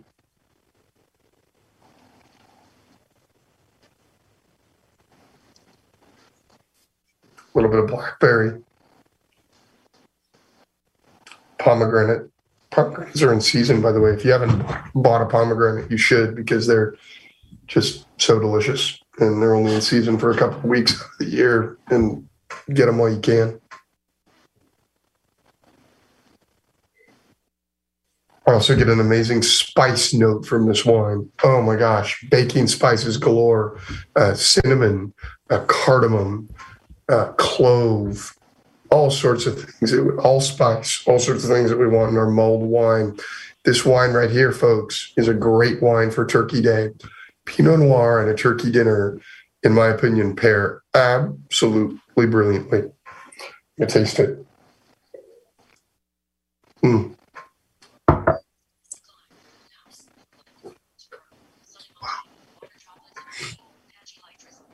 So much of that fruit that we would expect.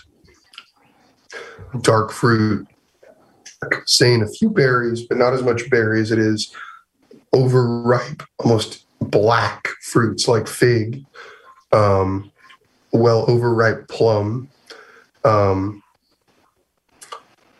a little bit of citrus, just a tiny bit of citrus here. A lot of that. Um, honestly, when I taste this, I get a lot of black cherry, like really black cherry. And the floral notes, it almost tastes like rose water. And if you take a sip breathe air through it, Mm. I really taste a little bit of rose, rose and violet, and gorgeous floral characters. By the way, now that we're under red wines, we get a lot more of the tannins to play with. And in this wine, I get many more of the wood tannins, not as many of the um, what do we call them? The uh, the grape skin and seed tannins, and wood tannins tend to be a little bit more bitter. So this wine, the fruit also is from Monterey County, which means that it ripens very slowly. Um, it's very refined. The it has been aged in oak barrels, and uh, the oak is I don't know the exact percentages, but mostly American, which is a an oak that's lighter in density, so uh, less dense than French or Hungarian, which are the two that we use to to age wine in. Uh, and lighter in density means that it releases more of its flavor, more of its vanilla, more of its woody character. But they balance that with a little bit of Hungarian, a little bit of French oak to create a really nice flavor profile. Um, Hungarian oak is right between American and French in terms of the the hardness. French oak being the hardest, American being the least or the softest. And the, the hardest oak releases flavors much more slowly, so it can be used even longer and uh, is less impactful for sure on the first use. You know, I love any meat dish with um, Pinot Noir. Two of my favorites are lamb. So we have a product that's going in your auction basket called Hobie's Essentials and I love taking lamb chops and roasting or uh, rubbing them all over with my rosemary salt, Hobie's Essentials rosemary salt, and then searing them really hot, hot on either a pan or a grill. And you just get this absolutely exquisite flavor of lamb and Pinot. The other thing I love doing is taking rosemary salt, a bunch of onions and leeks, whatever vegetables you have, and stuffing the cavity of a duck and then roast that duck on a roasting pan, ideally on a roasting rack, so you can save the fat from the duck. The fat that comes off the duck is often called chef's gold. because it's so rich and so delicious. And then uh, finally, you just take that and uh, you know use the the fat if you have it to wilt some chard and then fry off some some potatoes that you've boiled ahead of time or potato pieces to get nice and crispy. And it's just absolutely stunning. So I love these sorts of things and the thought of doing doing food this way and really really just making it a part of whatever we do and however we do it um again this is i believe 2019 wine and uh has a really nice flavor Hoby, uh, this is uh, or Hoby, this is Pat Schwab. That uh, um, I'm in the session after you, but I'm having such a wonderful time. I'd say let you go as uh, long, long as uh, as you're comfortable, and and I can make up what whatever I was going to do tomorrow. So so you know if you if you uh, so if anyone out there is like Carrie or uh, anyone is worried that uh, that I, am I'm, I'm not happy that that that I'm I'm just absolutely delighted. I do want to say that that uh, in the early 70s when I was uh, still in uh, college that I was was the wine steward at at a restaurant called called London Grill. And and, and that uh, that I also taught taught a class as a senior in college an upper division class called History of Europe through its wines. You know, so so that that wow. was a fun class to do. Oh. So, so you don't like wine, do you, Pat? Oh, we have it every night. Pat, Pat, I'm so sorry. I just looked at the time. It's five minutes over. I, I didn't. Oh no, that, no, Hoby, no, that's no, great. That's Hoby, what he was saying. Keep going. It's awesome. Yeah, keep, keep going. going. Yeah. Well, thank you. And Pat, what are you going to be presenting on when you present? doing hi- history of the uh, Ameri- uh, ACB of O. The that uh, that one of the things I've got a degree in history, but I'm also an orientation and mobility specialist. And, and so we're doing a, a game this weekend, uh, and he's presenting history of Oregon, ACB of Oregon, and then somebody can win tomorrow night after your presentation. We're going to do a, a quiz and somebody can win a $200 Visa gift card. Wow. Yeah. That's awesome. That's awesome. And Pat, have you been blind your whole life as well? I, I'm not blind. Okay. But you're an O, you're an O&M specialist. That's awesome. That's correct. Well, thank you. I'm not going to cut into your time much more at all. I just want to go through one more wine. Excellent. We are going to be doing a Claret. This is the Francis Ford Coppola um, Diamond Claret. And this wine is in a gold net. You might be able to see it there on camera. And uh, it's just a just a delightful uh, presentation. It stands out on the shelf. And the reason, by the way, this wine is in a gold net is that um, when Francis bought the property that he bought from uh, Mr. Gustav or sorry, Mr. Niebaum, excuse me, Gustav Niebaum, who owned it in 1864 in the Napa Valley. Francis bought it long beyond Gustav Niebaum's passing uh, in 1976 is when he bought it.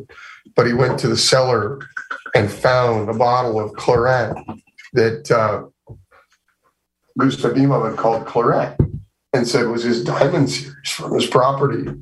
And it literally was in an all gold net uh, with a diamond etched and studded uh, right into the label, right into the package.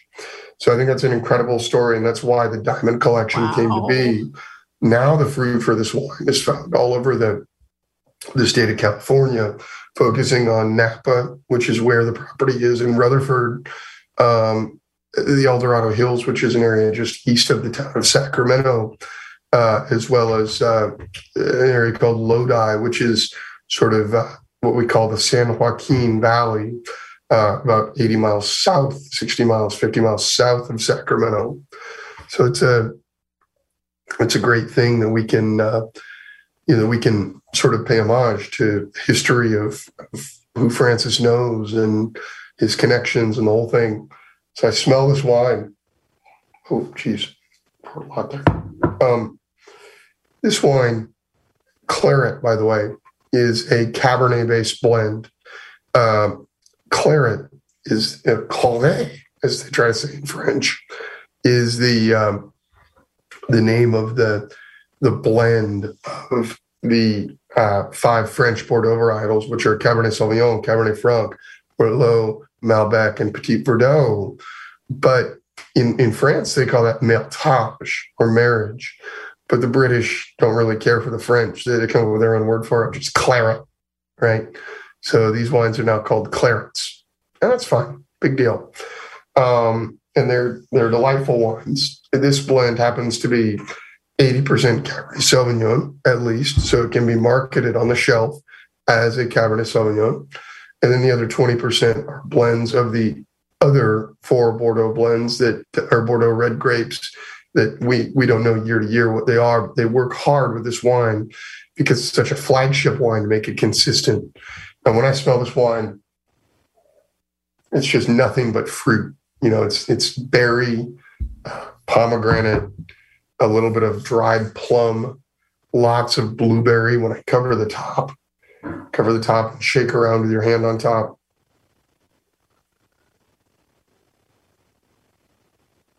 And smell. Oh man, blueberry, a lot of um, what I would call sandalwood here, a lot of tobacco, like wet, not not cigarette tobacco, but like sticky, fresh, stick to your fingers pipe tobacco, and like your grandfather's leather trunk. So like nice old tack leather from a tack room of a horse barn, and a little bit of cedar, cedar as well, cedar wood along with the oak. When I taste this wine, I'm going to show you a few different ways to taste it to really explore the tannins. Take your first sip and just swish it around like mouthwash.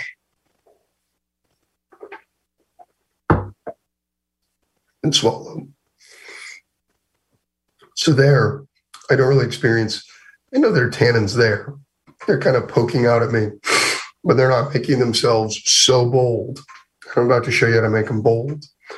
Take a sip, do the same thing, swish it around like mouthwash. And then breathe some air through that same sip.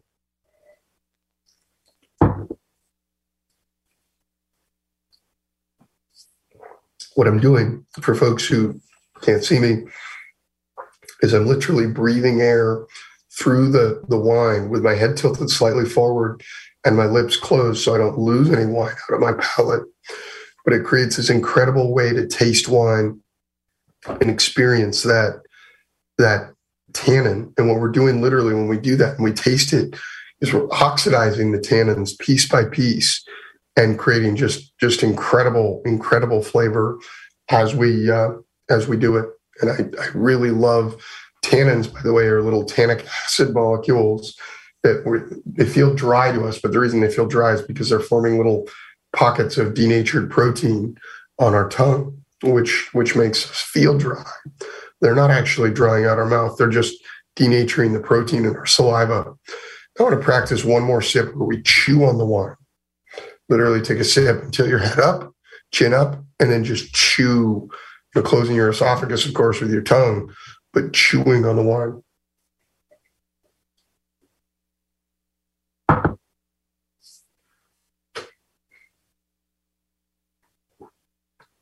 Wow.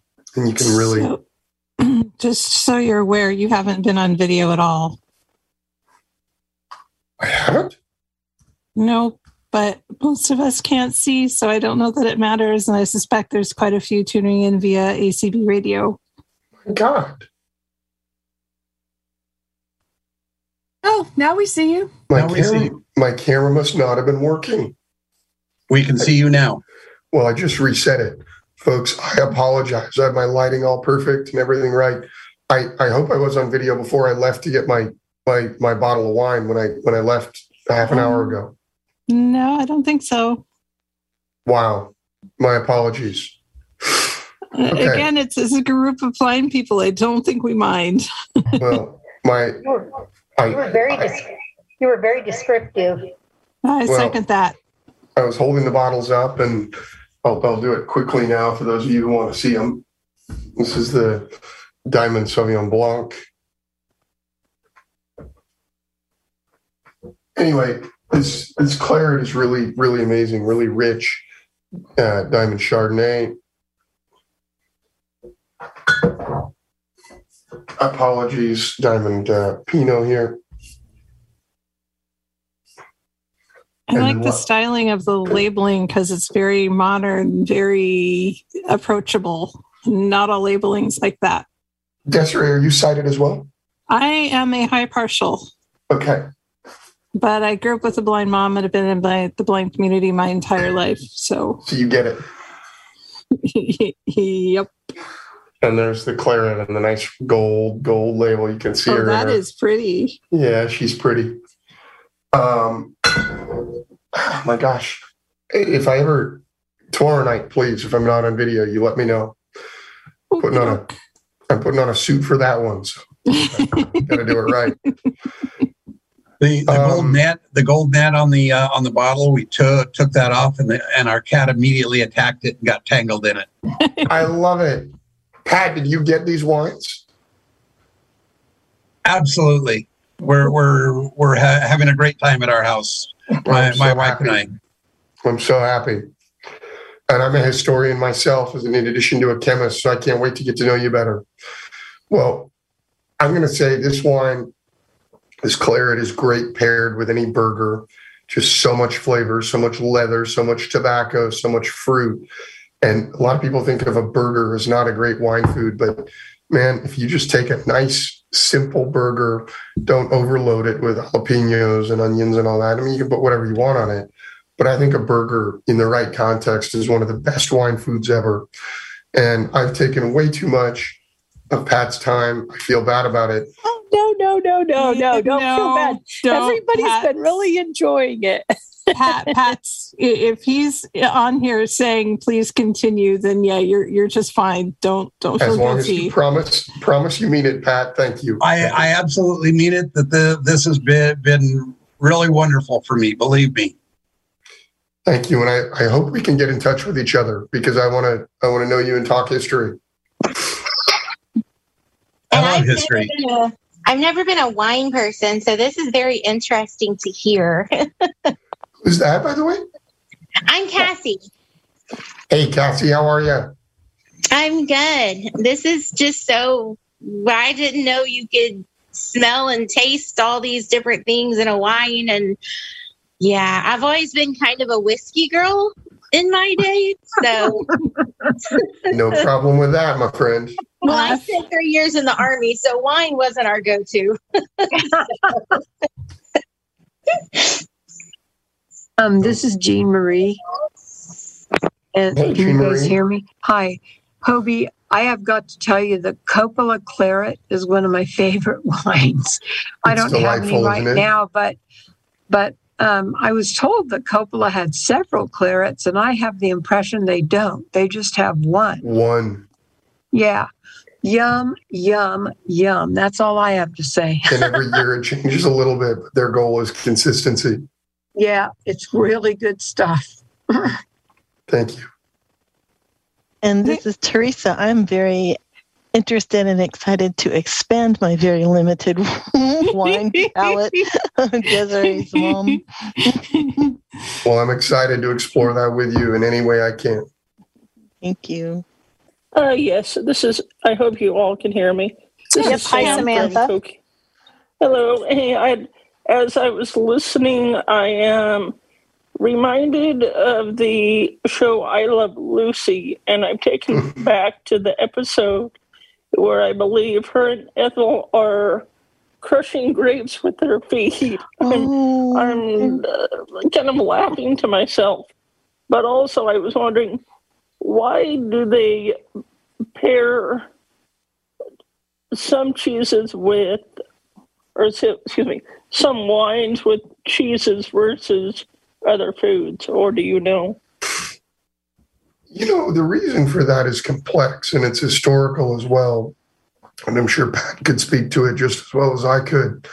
The reason mostly that wines are paired with cheeses is because areas where grapes grow are often areas where grasslands are and where cows exist. So it's very common to pair wine with cheese because dairies tend to be very near wineries in the old world. And the new world took that tradition to heart. And that, in my opinion, is the reason. But I agree with you. Why don't you pair wine with fish? Why don't you pair wine with anything? And it's because of where the fruit grows. See, I might have a slight difference. I don't know, point of view, opinion. And for me, when I'm, you know, eating with alcohol, there are flavors that are released that you don't get. Whether it's you're actually cooking with it or you're pairing it, eating with something that you just don't get, you know, because chemistry. That's true, but I, I tend to feel that the flavors of wine and cheese go together. And I think nature made that so because the crops grow together or near each other. Oh, okay. Now that that's on a deeper level, man. It's a little out there. Sorry. No, that's good. I'm down. Would you like to take any more questions? I'd like to Um, defer the time to Pat. I actually have one question. I got texted from my friend who's listening via the radio, and she's wondering about something called ice wine, which I've never Yes. heard of. Yes, I can explain ice wine precisely. What's your friend's name? Her name is Hayel. Hey, a nice shout out to Hayel. Thank you very Who's much in for the Seattle and, and tuning in from work. So there you go. Well, fantastic. I'm sorry you're working a little bit late, but uh, you know what I would say, Hayel, about ice wine. It's really incredible because actually, what they do when they make ice wine is they let the fruit hang on the vine until first, second, and third frosts hit. And it's not that precise, but it's really until the grapes actually freeze and they're they're dried out. You know, the stems are dried up when they pick. It's like, okay, the fruit's frozen. It's kind of no good anymore. But it really is actually amazing because the vine puts every last bit of energy into producing that great that great fruit, that great quality taste. Um, you know, as you as you enjoy and as you taste it. So ice wines are very rich, very cool, and very much Canadian uh, in their in their nature. And it literally again is let the fruit frost on the vine when the vine is so stressed, like, oh my God, please, for the love of Pete, get the fruit off of me so it can reproduce. It's going to put its all, everything it has into that fruit. So that's it. Any recommendations or times of years to buy? I don't know ice wine as well as I should. I can provide recommendations if you email me. Everyone is welcome to email me at Hoby, H O B Y, at hobywedler.com, H O B Y W E D L E R.com. And uh, I will look into that for you, Hayel. But send me an email. I will, well, she's listening, so she'll know. Yeah. Well, thank you so much, and I really look forward to your, uh, you know, talking during our banquet tomorrow night. Carrie, do you, have just a, do you have just a couple of minutes to touch base with me about that tomorrow morning? Uh, yeah, I, we start our thing at nine. What time? Can I call you at 7.30 or 8? Oh, yeah. Yep. What's best? Um, you know what? I, I'll probably be up by three or four a.m. So you know, anytime after six a.m. is fine. Morning person. Carrie, Carrie's like one of those, I don't know, almost like a cat. She's up at the crack of dawn. Oh, that's way before the before the crack of dawn. Carrie, is Yeah. that is that hour of waking up just due to your hosting convention, or is that just normal? That's just normal. Okay. I, I, I'm usually, uh, I, you know, it's rare if I sleep till four a.m. So, yeah. All right. So this time of night, I'm pretty exhausted, guys. Pat, I'm going to be listening into you in the background, and I can't wait. awesome. Thanks so much. And uh, here we're, we're going to is is Abby up still? You know she's up this job. Awesome. So you know what? I know Abby wants to do a couple door prizes. We're going to let Abby, her draw three numbers real quick. So Are we're going to let her draw three door prize numbers real quick. She's been begging me. She's like, when are we gonna do door Okay. All right. Cool. You get to draw three. Oh, you gotta pick three. Okay, and the, f- the first prize is a jellyberry basket from Cranberry Sweets. It was donated um, here from Yeah. Coos Bay. So go from wine to cranberries. Right. All right. She's mixing them up really, really good. All right. Let's what number did she get? 62. 62. 62. Oh, she's oh. going way down, way down in the list to start off. I with. know. That's what I'm thinking. 6 2. Who's 62? E.G. White Swift in Texas. Huh. Yeah. So E.G. won. Yay. Awesome. I'm going to close my eyes. Oh, you're going to close your eyes too? Okay. Just for good measure. Okay. All right. 17. 17. Now way up to the top. and this one gets a way around sample pack. Ooh, that's awesome. Ooh, nice. I know they donated quite a few things. They did. 17, right? Yep, 17. We got one more. Hang on. Luther. She Luther won. Awesome. All right, what's the, what's the third prize, Carrie? Is it The the twenty-five dollars? Yep. Yep. $25 $25 Amazon gift card. Right. What is it? What number? Three. Number three. Number three. Ooh, that's the top of the list. I'm gonna get. Okay. If I get to the top of the list, Michael Babcock. Oh. Woo! Michael. Wow. Awesome. I made her day. She's been begging me for door prizes. So that is that Nice. is that is We'll do our official our official ACBO convention door prize princess. So that's for her all day Go, tomorrow. Michael job. raised his hand. What? Michael has raised his hand. Oh, okay, Michael. Go ahead. I didn't realize I raised my hand. That's good to know. Anyways, Mallory told me to say thank you, Abby, for calling our number because, you know, I didn't win anything. She won something. Right. I, we, I told Abby, Abby goes, What number are we? I'm like, I don't know. I never find out what number we are. So we're just as surprised when she calls our number. That's awesome. Thanks so much. And we'll do more door prizes tomorrow. And we'll go ahead and turn it over to to Pat Schwab and learn a little bit about ACB of Oregon history. Okay, I'm going to make this this one uh, a little bit shorter, but I'll pick it up tomorrow. Uh, let's see. I'm drawing on the work of Fred Krepala, who wrote uh, first tw- 21 one years, 1954 through 1974, from Mildred Gibbons, uh, Blindness in Oregon, 1994, and a host of stylist newsletters da- dating back to 1954. The first newsletter uh, number one, volume one, was dated July 1954, and it was titled Bulletin. The in the this uh, opening co- uh, co- in his opening column in the first bulletin, Fred Krepala uh, was uh, designated as chair of publicity and publications, and I, I told you this yesterday. His quote the, that he he wrote quote Remember this is 1954 quote your your chairman likes this job and uh, with such four good looking girl, girls to assist him okay uh, that the organization was incorporated in in Oregon uh, in January of ni- 1954. The na- name used to incorporate the organization was the Oregon Associated Council of the Blind of Oregon. The organization uh, has ha- had different affiliations and names over the years. In 1954, the organization was called the Oregon Associated Council of the Blind. okay.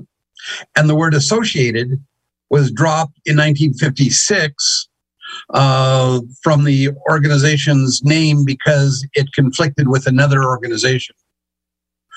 George Hohweiler was elected the fir- first state president of OCB of Oregon. Uh, Mr. Hohweiler wa- was an attorney in Sandy, Oregon, and recently blinded at the time. The OCB joined the National Federation of the Blind in 1955 so that Oregon would be par- part of the na- national organization.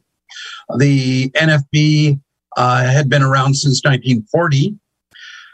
Uh, just curious, does it, is anyone surprised that uh, that ACB of Oregon started out as an affiliate of the Federation? Really, you know, it's kind of kind of kind of interesting. In 1961, NFB gave the Oregon Council for the Blind an ultimatum compelling George Hohweiler uh, to expel uh, George Hohweiler from the organization or be thrown out of the NFB.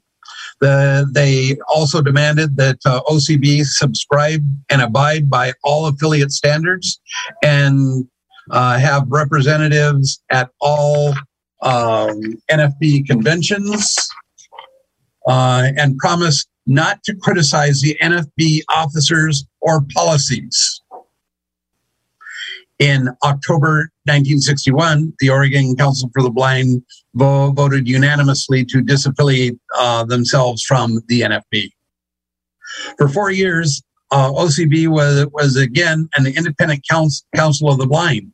At our October 18th, 1964 convention in Portland, uh, we voted to affiliate with the American Council of the Blind. We didn't cha- change uh, our official name from Oregon Council for the Blind to the American Council for the Blind of Oregon until, until the year 2000. In July 1972, the uh, ACB of Oregon hosted the American Council for the Blind's National Convention at the Portland Hilton Hotel. That, that was just a few months, that's just a few months short, short of 50 years ago. I participated in the event. I, I thought it was cool as a college student. Uh, Greg, Greg Ro- Robinson, ACB of Oregon's president, gave the uh, uh, convention wel- welcoming address. Even uh, we even hosted a bus trip for interested uh, convention participants to Oral Hull Park. For uh, a 20 year old college stu- student uh, learning to be a teacher of the visually impaired, this was an exciting event. Okay. There's more to come come tomorrow that I'm gonna gonna call call it uh, sh- uh, short right there, and so that uh, that we can get get into the uh, uh, after uh, after party. You ready to part? Wait, you've been drinking wine. You are partying. Never mind. hey,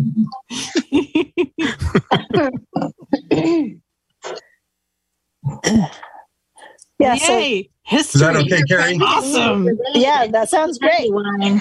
okay. Yeah. Ju- Just re- remember that you know when when I kind of have some details there that that they might be part of the test. Yeah. Well, yeah, that's and why see, people have to pay attention. Of course, pay I attention. schedule to get details late when my brain's already turned off. So, I, I hear that. I hear that. but but the way that I fi- figure it with only uh, uh, 22 participants uh, uh, logged in now, that uh, that I figure Well, that that there's yeah, a, been a whole bunch of people that missed that that. Uh, Th- that's first you got to 10 remember we're being broadcast on radio too as Oh, well. So Yeah, there's like true. more people out there Yeah. that are We like, never I know know. who's listening in on us. I know That's there right. are more. I know of a few that are listening via Right. radio. So, Hi, hi, we love you.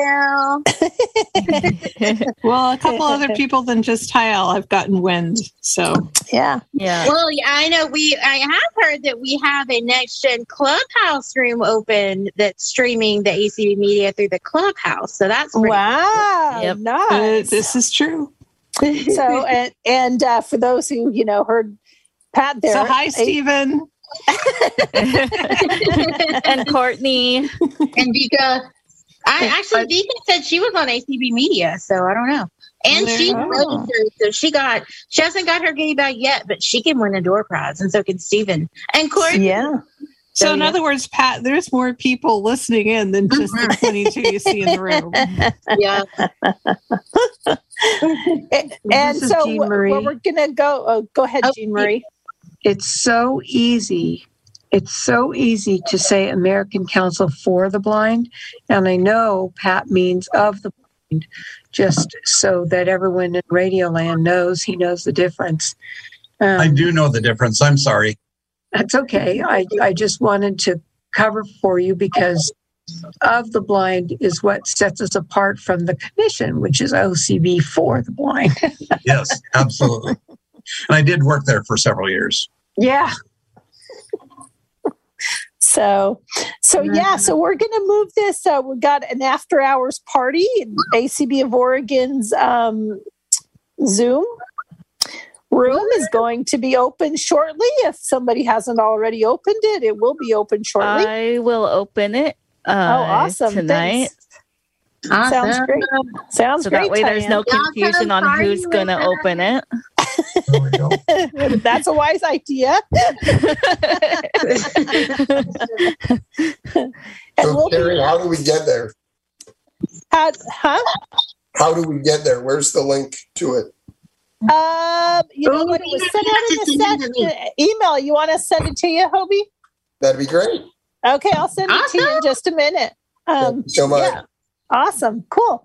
Yeah. So you can go there and, uh, you know, party for a while. And oh, if you had questions about the goodie bag, make sure to Oh, check yeah. in there with Cassie.